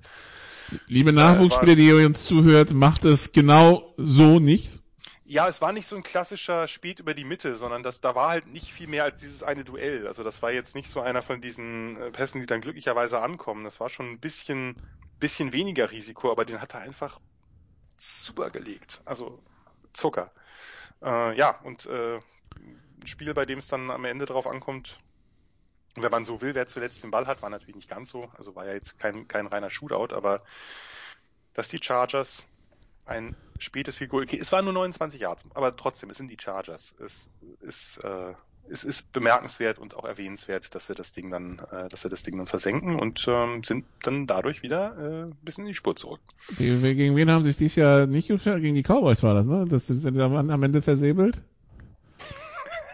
das, das Wort versäbelt ist auch wirklich schön. Ja, kann, kann, gut, gut möglich. Ja, beziehungsweise die, die Cowboys kicken am Ende zum Sieg, aber die Chargers hätten vorher schon zum, äh, hätten vorher schon wenigstens auf äh, drei Punkte Vorsprung erhöhen können. Äh, ja, wie, was hast du gegen versäbelt? Das war schön gesagt. Da konnte ich mir gerade vorstellen, wie so ein Kicker vielleicht, was weiß ich, leicht obeinig dasteht und irgendwie dem Ball den falschen Drall gibt. Apropos Bälle spät und über die Mitte und überhaupt, nein, so nicht. Ähm, Matthew Stafford hatte irgendwie so einen einminütigen Brainfart äh, im Sunday Night Game und das haben die Tennessee Titans zu 14 Punkten ausgenutzt, darunter ein Pick 6 von Kevin Beard und äh, ja, 28-16. Herzlichen Glückwunsch Tennessee Titans. Ja, und die Titans sind irgendwie so ein bisschen unbemerkt und ja auch mit ein paar Siegen, die man jetzt zumindest von Glück will ich nicht reden, aber mit ein paar eher engeren Siegen äh, und äh, Siegen, die auch oder Spielen, die auch andersrum hätten ausgehen können. Man erinnert sich da gegen die Colts zum Beispiel ähm, oder die Bills, äh, äh, der Fourth Down von, von Josh Allen da, äh, haben sich in eine Position manövriert, die man ihnen jetzt gar nicht so zugetraut hätte. Aber haben halt gegen die Jets verloren. Ja, ja, das, das sagt, das sagt alles über die AFC aus. Also das war, aber das, das hier war ein relativ beeindruckendes Spiel. Das war ja ein, ein deutlicher Sieg. Der wirkt ja mit 28-16 äh, auf dem Papier zu knapp. Äh, Stafford wirklich diese beiden, diese beiden Picks kannst ja, kannst ja keinem erklären, dass. Äh, also mit der erste, der erste ist, der erste ist halt fantastisch. Er will den Safety verhindern, wird, wird pirouettenartig beim zu Boden gerissen werden, einmal um die eigene Achse gedreht und feuert das Ding ohne, ohne dass er irgendeine Ahnung hätte, wo das hingeht, feuert das Ding aber trotzdem raus. Weil er den Safety nicht nehmen will. Und da, und da steht halt äh, der, der David Long, der Linebacker, und sagt, ja, der kommt mir direkt in den Schoß geflogen. Das war, also ja, da, da war vorher schon äh, schon in der Bewegung nicht nicht alles okay und den Safety hätte man auch nicht nehmen müssen, aber das war natürlich dann äh, ja. ja aber es wäre besser gewesen als äh, was danach passierte. Ja, da war, äh, also das war aber auch, das war aber auch übel, ne? Also das war ja auch wieder, hatten wir ja ein paar Mal heute die Outroute, die war auch nicht besonders scharf gelaufen, aber da hat ja Bayard schon im Halbfeld quasi gelauert. Das war ja nicht sein Gegenspieler, der hat da schon gelauert, weil da ist, irgendwo kommt da was hin. Es war crowded und dann wirft er den Ball, ja, also der war auch, also dann auch noch schlecht geworfen, nicht nur eine schlechte Entscheidung, auch noch schlecht geworfen. Schönen Dank, tschüss. Äh, und ich meine, aus dem Loch kam sie halt nicht mehr raus. Sie kam auch deswegen nicht mehr raus, weil der Pass Rush der Titans endlich mal richtig durchkam. Ich habe letzte Woche hatte ich noch überlegt, ob ich bei Twitter mal irgendwie Titans-Fans anschreibe, weil wenn ich mir diese Defense auf dem Papier angucke, denke ich, das müsste eigentlich eine gute Unit sein. Ist er aber bisher, also hat bisher doch ziemlich underperformed von ein paar Spielern abgesehen. Äh, jetzt hatten sie wirklich gerade die die Interior O-Line der der Rams mit Jeffrey Simmons, den, der hat halt ein Monster-Spiel gemacht, drei Sacks, aber auch sonst äh, dafür einige Unruhe gesorgt und da haben sie irgendwie äh, die die Rams doch defensiv vor größere Probleme gestellt. Also die Offense der Rams hat ja wirklich nicht funktioniert. Andersrum muss man sagen, die Offense der Titans, wir waren ja alle ein bisschen gespannt, was passiert ohne Derrick Henry. Das Laufspiel war sehr wenig effektiv. Äh, Adrian Peterson wirkte ziemlich nach alter Mann, muss man so deutlich sagen. Als er auf irgendeine Passroute raus ist, habe ich gedacht, oh, das, sieht, das ist nicht mehr explosiv. Äh, aber gut, ich hab, das habe ich letztes, zu Beginn der letzten Saison, muss ich ja sagen, oder eingestehen, habe ich das über Gronk gesagt, der natürlich noch nicht wirklich so alt ist, aber wirkte so alt. Und dann war das am Ende der Saison ganz anders. Also es kann sich ja auch durchaus bei Adrian Peterson noch verbessern, dass man wieder in diesen, diesen Game Speed äh, sich auch gewöhnen muss. Aber sie müssen halt wohl oder übel jetzt mehr Wir, wir müssen dazu sagen, Adrian Petersons, Adrian Petersons Körper ist 36 Jahre alt und hat allein in der NFL 3202 Mal den Ball getragen und 300 Mal gefangen. Das sind, wenn man mal von äh, irgendwie 125 Touchdowns absieht, insgesamt 3400 Tackles, die er gefressen hat, plus die College-Karriere. Und plus diverse Hits. Plus diverse Hits, wo er, wo er dann Pass Protect gemacht hat oder sonst was, genau. Und trotzdem ja, auf Verdacht umgesäbelt wurde. Wo er, äh, wo er dem, dem Tackle dann entgangen ist. Den muss man ja auch dazu zählen. Genau, Yards ja. after Contact wollen wir mal lieber nicht dazu zählen. Gerade, gerade bei, gerade bei ihm, ne? Also so einem kräftigen Läufer, der halt ja eben viel durch, äh, durch, äh, durch Power und Speed, also durch diese Kom Kombi gemacht hat. Der, na, ja, ja, nee, ab, absolut. Also, dass der nicht aussieht wie Travis Etienne ist klar, ne? Also. ja. ja, Adrian Peterson, wie gesagt, kann ja alles noch werden. Das Laufspiel hat, äh, hat mit ihm, mit, wir haben ja mit, mit Deonta Foreman auch noch einen anderen Big Back geholt. Ähm, das ist so ein bisschen der Versuch, und äh, Deonta Foreman ist auch ein schneller Big Back, also sie versuchten, glaube ich, gerade so ein bisschen Derrick Henry ist groß, schwer und schnell. Wir brauchen irgendwie solche Typen und äh, laden uns mal einen, einen Vet, einen Hall of Fame Vet und eben einen anderen Spieler, der schon länger in der Liga ist, ein. Mal gucken, vielleicht klappt's ja. Kann ja auch noch klappen, aber ich denke, das wird jetzt darauf hinauslaufen, dass sie so ein bisschen umstellen müssen. Ne? Also das so funktioniert es halt nicht wie mit mit Henry, der ist nun mal unique und jetzt musste eben äh, wohl oder übel äh, Tannehill mehr Verantwortung geben und ich meine, du hast einen Receiving Core mit AJ Brown und Ich wollte gerade sagen, du hast auch Waffen, also du brauchst du ja hast, nicht verstecken. Du hast Waffen, genau, du musst sie, du musst sie jetzt halt einfach mehr einsetzen und ähm, und hoffen, dass Tannehill eben auch äh, ohne, ohne größere Unterstützung des Laufspiels eben der Quarterback ist, den man sich erhofft. Und äh, wir werden sehen, ob das klappt.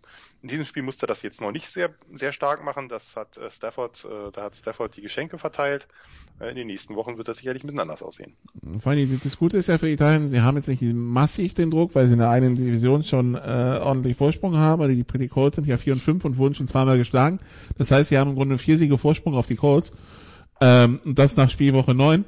Ähm, und haben natürlich in der einen Division sowas wie Texans und Jaguars, was man fröhlich durch die Gegend prügeln kann. Ähm, das heißt, Haben die Bills auch gedacht, aber mal gucken. ja. ja, ähm, also, aber das, das, das lässt ja, das lässt ja Spielraum auch um Sachen zu testen. Ja, ja, klar, die, die Titans sind äh, ein sehr, sehr heißer Playoff-Anwärter, da müssen wir nicht drüber reden. Und sind im Augenblick das, äh, das Number One Team in, in, in der AFC, ne? Also, Ja, das ist jetzt vielleicht, der Eye-Test sagt es nicht unbedingt, aber der Eye-Test sagt das auch immer nur bedingt bei jedem anderen Team. ja, aber das Ding ist halt, äh, der Eye-Test sagt halt am 14. Januar, ist egal, wenn sie auf allen stehen, sind sie halt, sind sie halt der One Seed, ne? richtig. Also, Äh, richtig. ähm, wow, well, also, ja, das also, äh, zu, zum Geschehen. Wir haben damit immer noch nicht Odell Beckham angesprochen. Heute haben wir aber auch, heute quält's mich aber auch, aber alles klar. Odell Beckham. Das Kann letzte, das sagen, letzte, das letzte Off-Field-Ding Ja. des Tages. Ähm, ja. Also Papa, Papa äh, Beckham Senior dann wahrscheinlich. Ähm, äh, hat sich irgendwie dazu hinreißen lassen, einen Zusammenschnitt von Clips zusammenzustellen, äh, wo nach Meinung des Spielervaters Sohnemann frei steht und der bewusst von Baker Mayfield nicht angespielt wird. Kann man das so zusammenfassen? Ja, vor allem mit dem äh, Kommentar, dass ähm, Mayfield ihn bewusst ignoriert oder nicht will, dass er halt äh, scheint, also äh, jetzt nicht scheinen im Deutschen, sondern im Englischen, also äh, leuchtet. Äh, ja, so kann man das zusammenfassen. Und es hat offensichtlich äh, also Wellen geschlagen, aber wobei man sich ehrlicherweise fragen muss, kann sowas Wellen schlagen? Es gab ja dann auch diesen Tweet von LeBron James, der auch von Free OBJ gesprochen hat oder das als Hashtag verwendet hat. Ich verstehe diese ganze Geschichte ehrlich gesagt nicht. Ja, nicht. Weil letztlich, ich meine, erinnern wir uns, war das nicht irgendwie nach dem einen Super Bowl, wo Giselle Bündchen dann Wes Welker verantwortlich, ich glaube, es war Wes Welker mit seinem Drop da verantwortlich Ja. gemacht hat, äh, dass Brady nicht noch einen Ring hat. Ich meine, denkst du doch übel, was geht dich das an? Lass es. Äh, Also jetzt genauso beim Vater natürlich. Aber was dafür, soll's? Dafür cuttest du Brady nicht. Nee, da, da sprichst du vielleicht intern kurz an oder ja oder auch äh, äh, selbst andersrum. Also wenn man dann sagen würde, naja, dann muss man jetzt äh, sich unbedingt deswegen von Welker trennen, da sprichst du intern vielleicht mal kurz an und weiter geht's. So, äh, das, das ist doch eigentlich der Normalgang. Von daher kann ich, ich hatte das auch, ich hatte bei Twitter auch rumgefragt, ob mir irgendein Browns-Fan das erklären kann. Und auch da war es, war so ein bisschen, die waren alle so ein bisschen, ein bisschen ratlos, aber die naheliegende Vermutung ist natürlich, dass es auf etwas aufgebaut ist. Also dass da natürlich schon was da war, dass da ein Problem da war, was größer ist, was geschwelt hat, was vielleicht auch schon mal äh, intern ausgebrochen ist. Denn ansonsten gibt es keinen Sinn eigentlich, äh, Beckham jetzt zu entlassen. Also welchen? Äh, der kommt womöglich dann noch bei einem Konkurrenten unter. Ich meine, selbst wenn man sagt, naja, das hat nicht so ganz geklappt, die ganze Nummer, man hat sich mehr versprochen, Beckham hat sich mehr versprochen, die Browns haben sich mehr versprochen, vielleicht klappt es einfach äh, auf dem, also Chemie auf dem Feld mit Baker Mayfield nicht, das ist ja alles möglich. Aber ich verstehe immer noch nicht, warum du den jetzt entlässt, warum du nicht versuchst, okay, dann kann man ja sagen, wir machen nach der Saison einen Cut, äh, dann gehen alle ihre getrennten Wege, aber warum entlässt du einen Spieler, der dir da müssen wir nicht drüber reden, offensichtlich weiterhelfen kann. Die werden, das ist ja jetzt nicht so, ah ja, OBJ ist weg und dann der nächste Spieler äh, tritt in die Fußstapfen, der ist dann mindestens genauso gut. Nein, äh, wahrscheinlich nicht. Es sei denn natürlich, das kann sein, dass, dass Beckham die Teamchemie so oder das Teamgefüge so äh, torpediert. Das ist natürlich immer eine andere Frage. Dann muss man natürlich tätig werden. Aber das passiert ja jetzt offensichtlich im Zusammenhang oder im Kontext mit dieser, mit diesen Aussagen und diesem Clip seines Vaters. Das, das ist das, was ich nicht verstehe. Tja. Und jetzt haben sie ihn halt entlassen und ich bin mal gespannt, wo er landet. Also er ist jetzt ja unclaimed gegangen.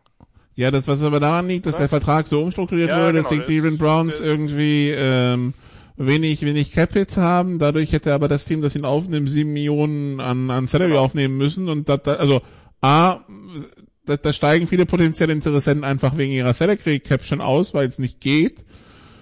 Und also und B, ja, weil so die Teams, die richtig Platinum Cap haben, Platinum Cap haben, um das mal einfach so zu fressen, das wären so Teams wie Jacksonville und so weiter. Da weiß ich halt nicht, ob Odell Beckham Jr. dahin will, aber ja. oder Detroit oder Detroit oder also ich hab's ja irgendwie, ich hab ich hab's ja auf äh, weil, weil sich die, ja weil sich die Lions-Fans ja schon gefreut haben irgendwie, der kommt er zu uns, wo ich dann meinte, naja, Giants, Browns, Giants, Browns, äh, Detroit, das wäre so Karlsruhe, Gladbach, Aue, ja, also gesagt, Gladbach sehe ich da nicht in dem Zusammenhang, aber nein, aber davon abgesehen, weißt du natürlich auch, was du dir für einen Vogel da ins Boot holst. Ich meine, er ist ja nun mal eine Diva, da müssen wir nicht drüber reden und der wird äh, allein schon sein, wie soll ich sagen, äh, sein Ruf eilt ihm da ja voraus, dass du als Jacksonville oder als Detroit denkst, naja, nee, vielleicht lieber doch nicht. Äh, denn du weißt ja, dass der nicht zufrieden sein wird damit, äh, wenn er da landet und da genauso bockig sein wird. Und er hat ja auch schon angekündigt, er will zu einem Contender jetzt für das halbe Jahr. Und das Problem ist, dass solche Leute ja immer ihren Willen kriegen bei sowas. Ne? Genau aus, de aus dem Grund, dass eben ein Team jetzt ihn sich nicht an die Backe holt, das weiß, dass er da total bocklos auftreten wird und eigentlich nur darauf wartet, dass er dann wieder Free Agent ist. Ja, aber welcher, welcher Contender ist gerade so Receiver Nini, dass sie sich so eine Liebe ans Bein binden? Chiefs. Chiefs.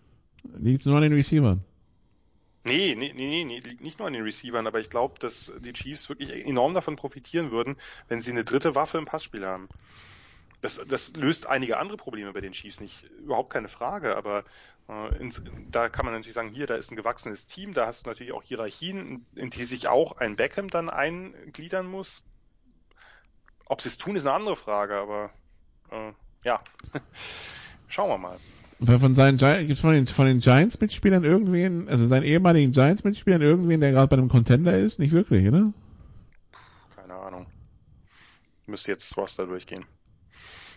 Irgendwie, ähm,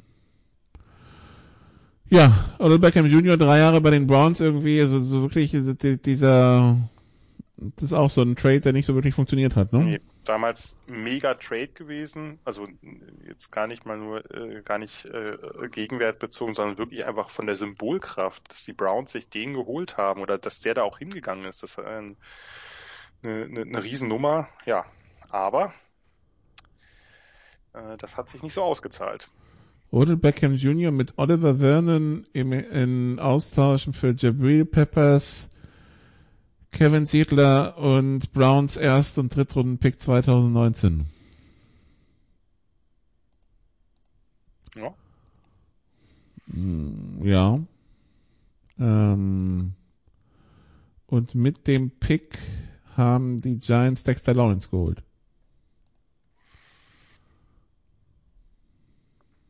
Nikola, ich würde sagen, lass uns das hier mal beenden. Wir müssen noch picken, ne?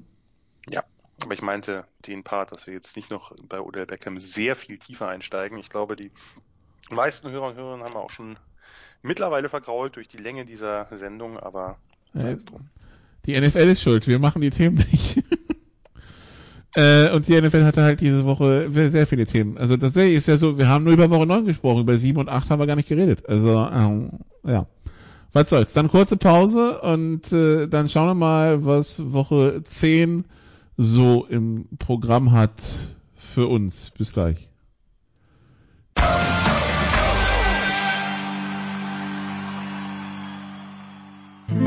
Bringing it home, der 4-Minute-Drill. Teil 2 bei den Sofa Quarterbacks äh, NFL, nicht College Football, NFL, NFL, NFL. Ähm, und wir sind beim Picking Against the Spread angekommen und äh, First Night Football bietet uns das Duell der 2 und 7 Dolphins gegen die 6 und 2 Ravens. Mit äh, Ravens, die mit 7,5 Favorit sind. Jan, seit dieser Woche bin ich vorsichtig. Ist richtig. Also ich würde, äh, ich wette ja eh nicht. Äh, da ist mein Track Record auch viel zu schlecht für, aber ich würde hier doch äh, darauf setzen, dass die Baltimore Ravens äh, mit ihrer kreativen Defense und ihrem, äh, ja, und ihrer momentan ja auch durchaus ausgeglichenen Offense mit mehr als siebeneinhalb gewinnen. Wobei die Frage sowieso ist, wer ist Quarterback bei den Dolphins? Also ist der Finger von Tour wieder Halle oder spielt wieder Jacoby Brissett? Selbst, mhm. selbst mit Tour würde ich, äh, würde ich die Ravens nehmen. Ja. Von daher also, gehe ich da auf Nummer sicher. Ja, kann ich verstehen. Gut, dann 19 Uhr. Die Dallas Cowboys haben die Atlanta Falcons zu Gast. Die Cowboys mit 9. Cowboys mit 9? Ja. Ah, ich, also, ich gehe davon aus, dass die Cowboys gewinnen und dass sie auch eine gehörige Portion Wut im Bauch haben. Aber 9 erscheint mir fast zu hoch bei dem, was die Falcons in der Offense geboten haben. Wenn sie jetzt auch vielleicht wirklich aufs Laufspiel verzichten, gewinnt Dallas mit 7 vielleicht, aber nicht mit 9. Okay, dann die Titans gegen die Saints, auch 19 Uhr. Die Titans mit 3. Ah, das ist ein Spiel, was die Saints eigentlich, ja, also gewinnen müssen, müssen es natürlich nicht, äh, aber ich gehe mit den Saints. Ich würde mit den Saints gehen. Das äh, trotz äh, trotz Simeon oder äh, oder Hill oder wer auch immer da spielen wird dann. ähm, ich gehe mit den Saints. Das, das reicht dir, ja? Ja, nee, also ich ich würde es den Titans gönnen meine Sympathie liegt dann auch eher bei Tennessee, aber ich ähm, könnte mir schon vorstellen, dass die halt, ähm, dass die, also die werden sich nicht noch so einen Auftritt leisten können wie gegen Atlanta. Das war schon, das war schon ziemlich, ziemlich mau und das war auch in der Defense weniger, als man eigentlich äh, erwarten könnte. Von daher glaube ich, dass sie da motiviert auftreten werden. Dann Patriots gegen Brown, Belichick gegen sein Ex-Team. Äh, beide 5 und 4, die Patriots mit anderthalb? Nee, das geht an die Browns. Also die Patriots haben jetzt eine gute Phase gehabt, aber die Browns äh, sind schon insgesamt das, das bessere Team und äh, werden das gewinnen. Äh, Foxborough. Genau, dann die Cardinals gegen die Panthers und die Panthers haben eben Royce Freeman gewaved. Das heißt, ja, äh, die, gesehen, ja. die, die, Chancen stehen für Amir Abdullah gut, da erstmal im, im Kader zu bleiben. Ähm, die Cards mit 10. Selbstverständlich, Nicola, bitte. die Cards mit 10. Die Cardinals mit 10. Wir wissen nicht, ob Kyler Murray oder Colton McCoy ja, spielt. Das macht schon einen Unterschied, ne? Also äh, daher möchte ich, würde ich das panten wollen, aber ähm, die, die Cardinals, die, die, die Panthers auch, aber. Naja, äh, ich gehe drunter. Ich sag, die, die Panthers halten knapper. Gut, dann die Chargers gegen die Vikings. Die Chargers mit zweieinhalb zu Hause. Oh, das ist so ein Spiel, da weißt du genau, das wird eng. So zwei so eine Teams, die nichts klar halten können. Das kann so in die eine oder andere Richtung. Chargers mit zweieinhalb. Vielleicht, vielleicht besteht ja die Chance, dass wenn die, wenn die Chargers, wenn die, wenn die Vikings gegen die Chargers laufen können, dass sich dann Cousins nicht beschwert, dass er immer dritten und unmachbar hat, also alles, was länger als drei ja, ist. Ja, das ist natürlich, das ist richtig. Also die, die, die Vikings werden, also es haben, sind schon sehr viel schlechtere äh, Laufteams als die Vikings, konnten gegen die Chargers laufen. Andererseits, äh, äh, Herbert und Konsorten äh, sind natürlich nicht zu verachten. Oh, das wird, das wird wirklich so ein ganz enges Spiel. Puh, äh, äh, Chargers mit drei, also kriegen es gerade so hin. Aber over under 51,5 finde ich fast ein bisschen niedrig. Finde ich auch niedrig. Also da würde ich, da würde ich höher gehen. Okay. Dann Broncos gegen Eagles. Broncos mit zweieinhalb. Uh, äh, schwierig, finde ich.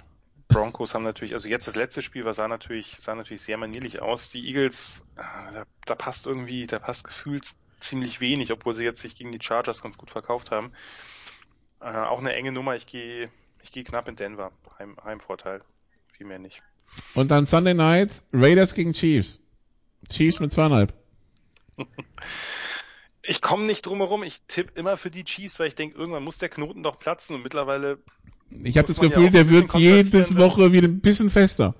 Ja, ja, ich habe mittlerweile wird er zum gordischen Knoten vielleicht. Also ich weiß es nicht. Äh, ich gehe trotzdem mit den Chiefs knapp, aber ich gehe mit den Chiefs. Irgendwann werde ich es lassen, aber noch ist es nicht so weit. Hm, okay, gut. Dann äh, lassen wir mal schauen, ob es da irgendwas gibt, was noch unbedingt getippt werden muss. Nein, weil wir haben ein AFC South Duell mit Beteiligung von Jacksonville, ein AFC East Duell mit Beteiligung der Jets. Wir haben äh, Pittsburgh, die nach die, die, die Detroit zu Gast haben. Gute Nachricht für Detroit diese Woche, kein Spiel verloren. Ähm, der Klassiker, Nikola, du konntest ihn nicht liegen lassen. Nee, ja, aber also, was kann man bei Detroit schon liegen lassen, ja? Also ähm, ja. Keine, keine vollen Kaffeebecher. Die sind sofort weg. Also nicht die Becher, aber der Inhalt. nee, machen wir jetzt keine, nein, nein, keine Campbell-Jokes jetzt mehr. Das äh, lass uns mal. Es ist lang genug gewesen schon. Haben wir eigentlich dieses Jahr in Detroit gegen Carolina? Die Panthers haben es sich jetzt aber angetan, ne? So ein bisschen. Das nee, nee, aber wenn wir schon bei, bei Quarterback-Geschichten sind, nee, haben wir nicht. Das ist ja schade. Nein, aber ich meine, ist nicht das Auswärtsspiel bei den Falcons wie gemacht dafür auch noch? Wieder sind wir wieder beim zweiten Weihnachtstag. Also, der zweite Weihnachtstag wird ganz groß. Eieieiei. Na gut. Das äh, lass, äh, lass äh, Woche 16 ist das dann. Äh, der zweite Weihnachtstag. Ähm, also äh, in, in, der, in der Nacht von, äh, in der Weihnachtsnacht von 25. auf den 26. haben wir Green Bay gegen Cleveland, Arizona gegen Indianapolis. Und dann am zweiten Weihnachtstag haben wir genau Atlanta gegen Detroit, New England gegen Buffalo, die Jets gegen die Jaguars. Ähm, ja, da waren wir vorhin bei dem äh, Spitzenspiel um eine Top-Draft-Position. Voraussichtlich. Äh, ja, und auch sowas wie, was haben wir hier? Eagles gegen Giants? Mhm. Unterschätzt, aber nicht schlecht. Panthers gegen Bucks? Na gut, das wird. Wenn Donald da noch spielt. Äh, Texans gegen Chargers. Mal gucken, ob die Texans gegen die Chargers dann auch laufen können. das ist das Tyrod Taylor Revenge Game. Der, der ja, Spitzenbowl. Da wird er nicht punktiert. Nee, aber das, die können, die, nee, wir müssen jetzt wirklich, äh, äh, die, die, ich glaube, die Texans können wirklich auch nicht mal gegen die Chargers laufen. Das ist, das, das Laufspiel ist da ein komplettes Trainwreck oder wie es so schön heißt. Als Weihnachtsgeschenk darf äh, Justin Fields in Seattle dann den Kunstrasen begutachten. ja gut, aber da bin ich, da bin ich, äh, muss ich sagen, äh, ganz ehrlich, auf, auf heute ein bisschen gespannter, ehrlich gesagt. Und ja, also heute das, Nacht. Äh, ja, ich Steelers, nicht. Der Steelers Pass Rush so anstellen wird. Ja, vielleicht, vielleicht schicken sie ihn auch auf Injured Reserve und bereiten dem ein Ende, ich weiß es nicht. Aber ja. Raiders Broncos. Weihnachten in Las Vegas für die, Den für die Denver Broncos, da auch schön. Mhm. Ja, ja, das ist, aber das ist Zukunftsmusik. Das ist Woche 16. Etwas zeitnah hören wir Jan wieder äh, bei den College Football Sofa Quarterbacks. Äh, da kann er dann referieren, wie es äh, in der Big Ten ganz wild zuging. Äh, bei Purdue gegen Michigan State. Und bei anderen Spielen. Ähm, da ist dann bestimmt der Herr Schimmel auch wieder dabei. Äh, mehr US-Sport gibt's bestimmt auch am Sonntag in der Big Show und äh, dann nächste Woche bei den Sofa Quarterbacks. Wir sind bemüht, dass die NFL Sofa Quarterbacks jede Woche stattfinden. Im Augenblick sieht es auch ganz gut aus, dass wir nächste Woche wieder zumindest ein oder zwei Quarterbacks an den Start bekommen. Ähm, ja, schauen wir mal. Ähm, das äh, soweit der Plan und äh, ja, wir schauen mal. Ähm, wir hoffen, dass Woche 10 in der NFL ein bisschen weniger chaotisch wird, als das, was Wieso? Woche 9 passiert ist. Naja, also dann bitte auf dem Feld und nicht mehr so viel neben dem ja, Feld. Das ist der, ja, ja, ich bezog mich jetzt rein auf, auf dem Feld. Okay, auf dem Feld von mir aus, aber neben dem Feld bitte nicht mehr. Und äh, ja, hier nochmal der Hinweis, natürlich gibt's NFL, gibt's äh, NFL nicht nur bei RAN und bei der Sohn, allerdings auch im Game Pass auf Deutsch. Drei Spiele pro Woche, zum Beispiel das Monday Night Game heute Nacht, wo Sie dann äh, entweder live oder ab morgen on demand reinhören können. Ja, so viel dazu. Danke Jan, dass du so durchgehalten hast und äh, zu jedem Thema mitgegangen bist. Danke, liebe Zuhörer, die, die, die anderthalb, die noch dabei geblieben sind, die wir nicht vergrault haben in der Länge. Und äh, ja, bis äh, zum nächsten Mal bei den Sofa Quarterbacks. Tschüss. Das waren die Sofa Quarterbacks mit der Extravaganza zur National Football League auf Sportradio 360.de. Wenn Sie Fragen, Anmerkungen, Gegenbeispiele haben, schreiben Sie uns entweder auf unserer Facebook-Seite über unseren Twitter-Account at Sportradio 360 oder direkt an steilpass at Sportradio 360.de. Great job, guys! Und versäumen Sie nicht unsere nächste Big Show jeden Donnerstag neu auf www.sportradio360.de. One day at a time. Keep getting better as a football team, and we'll see what happens.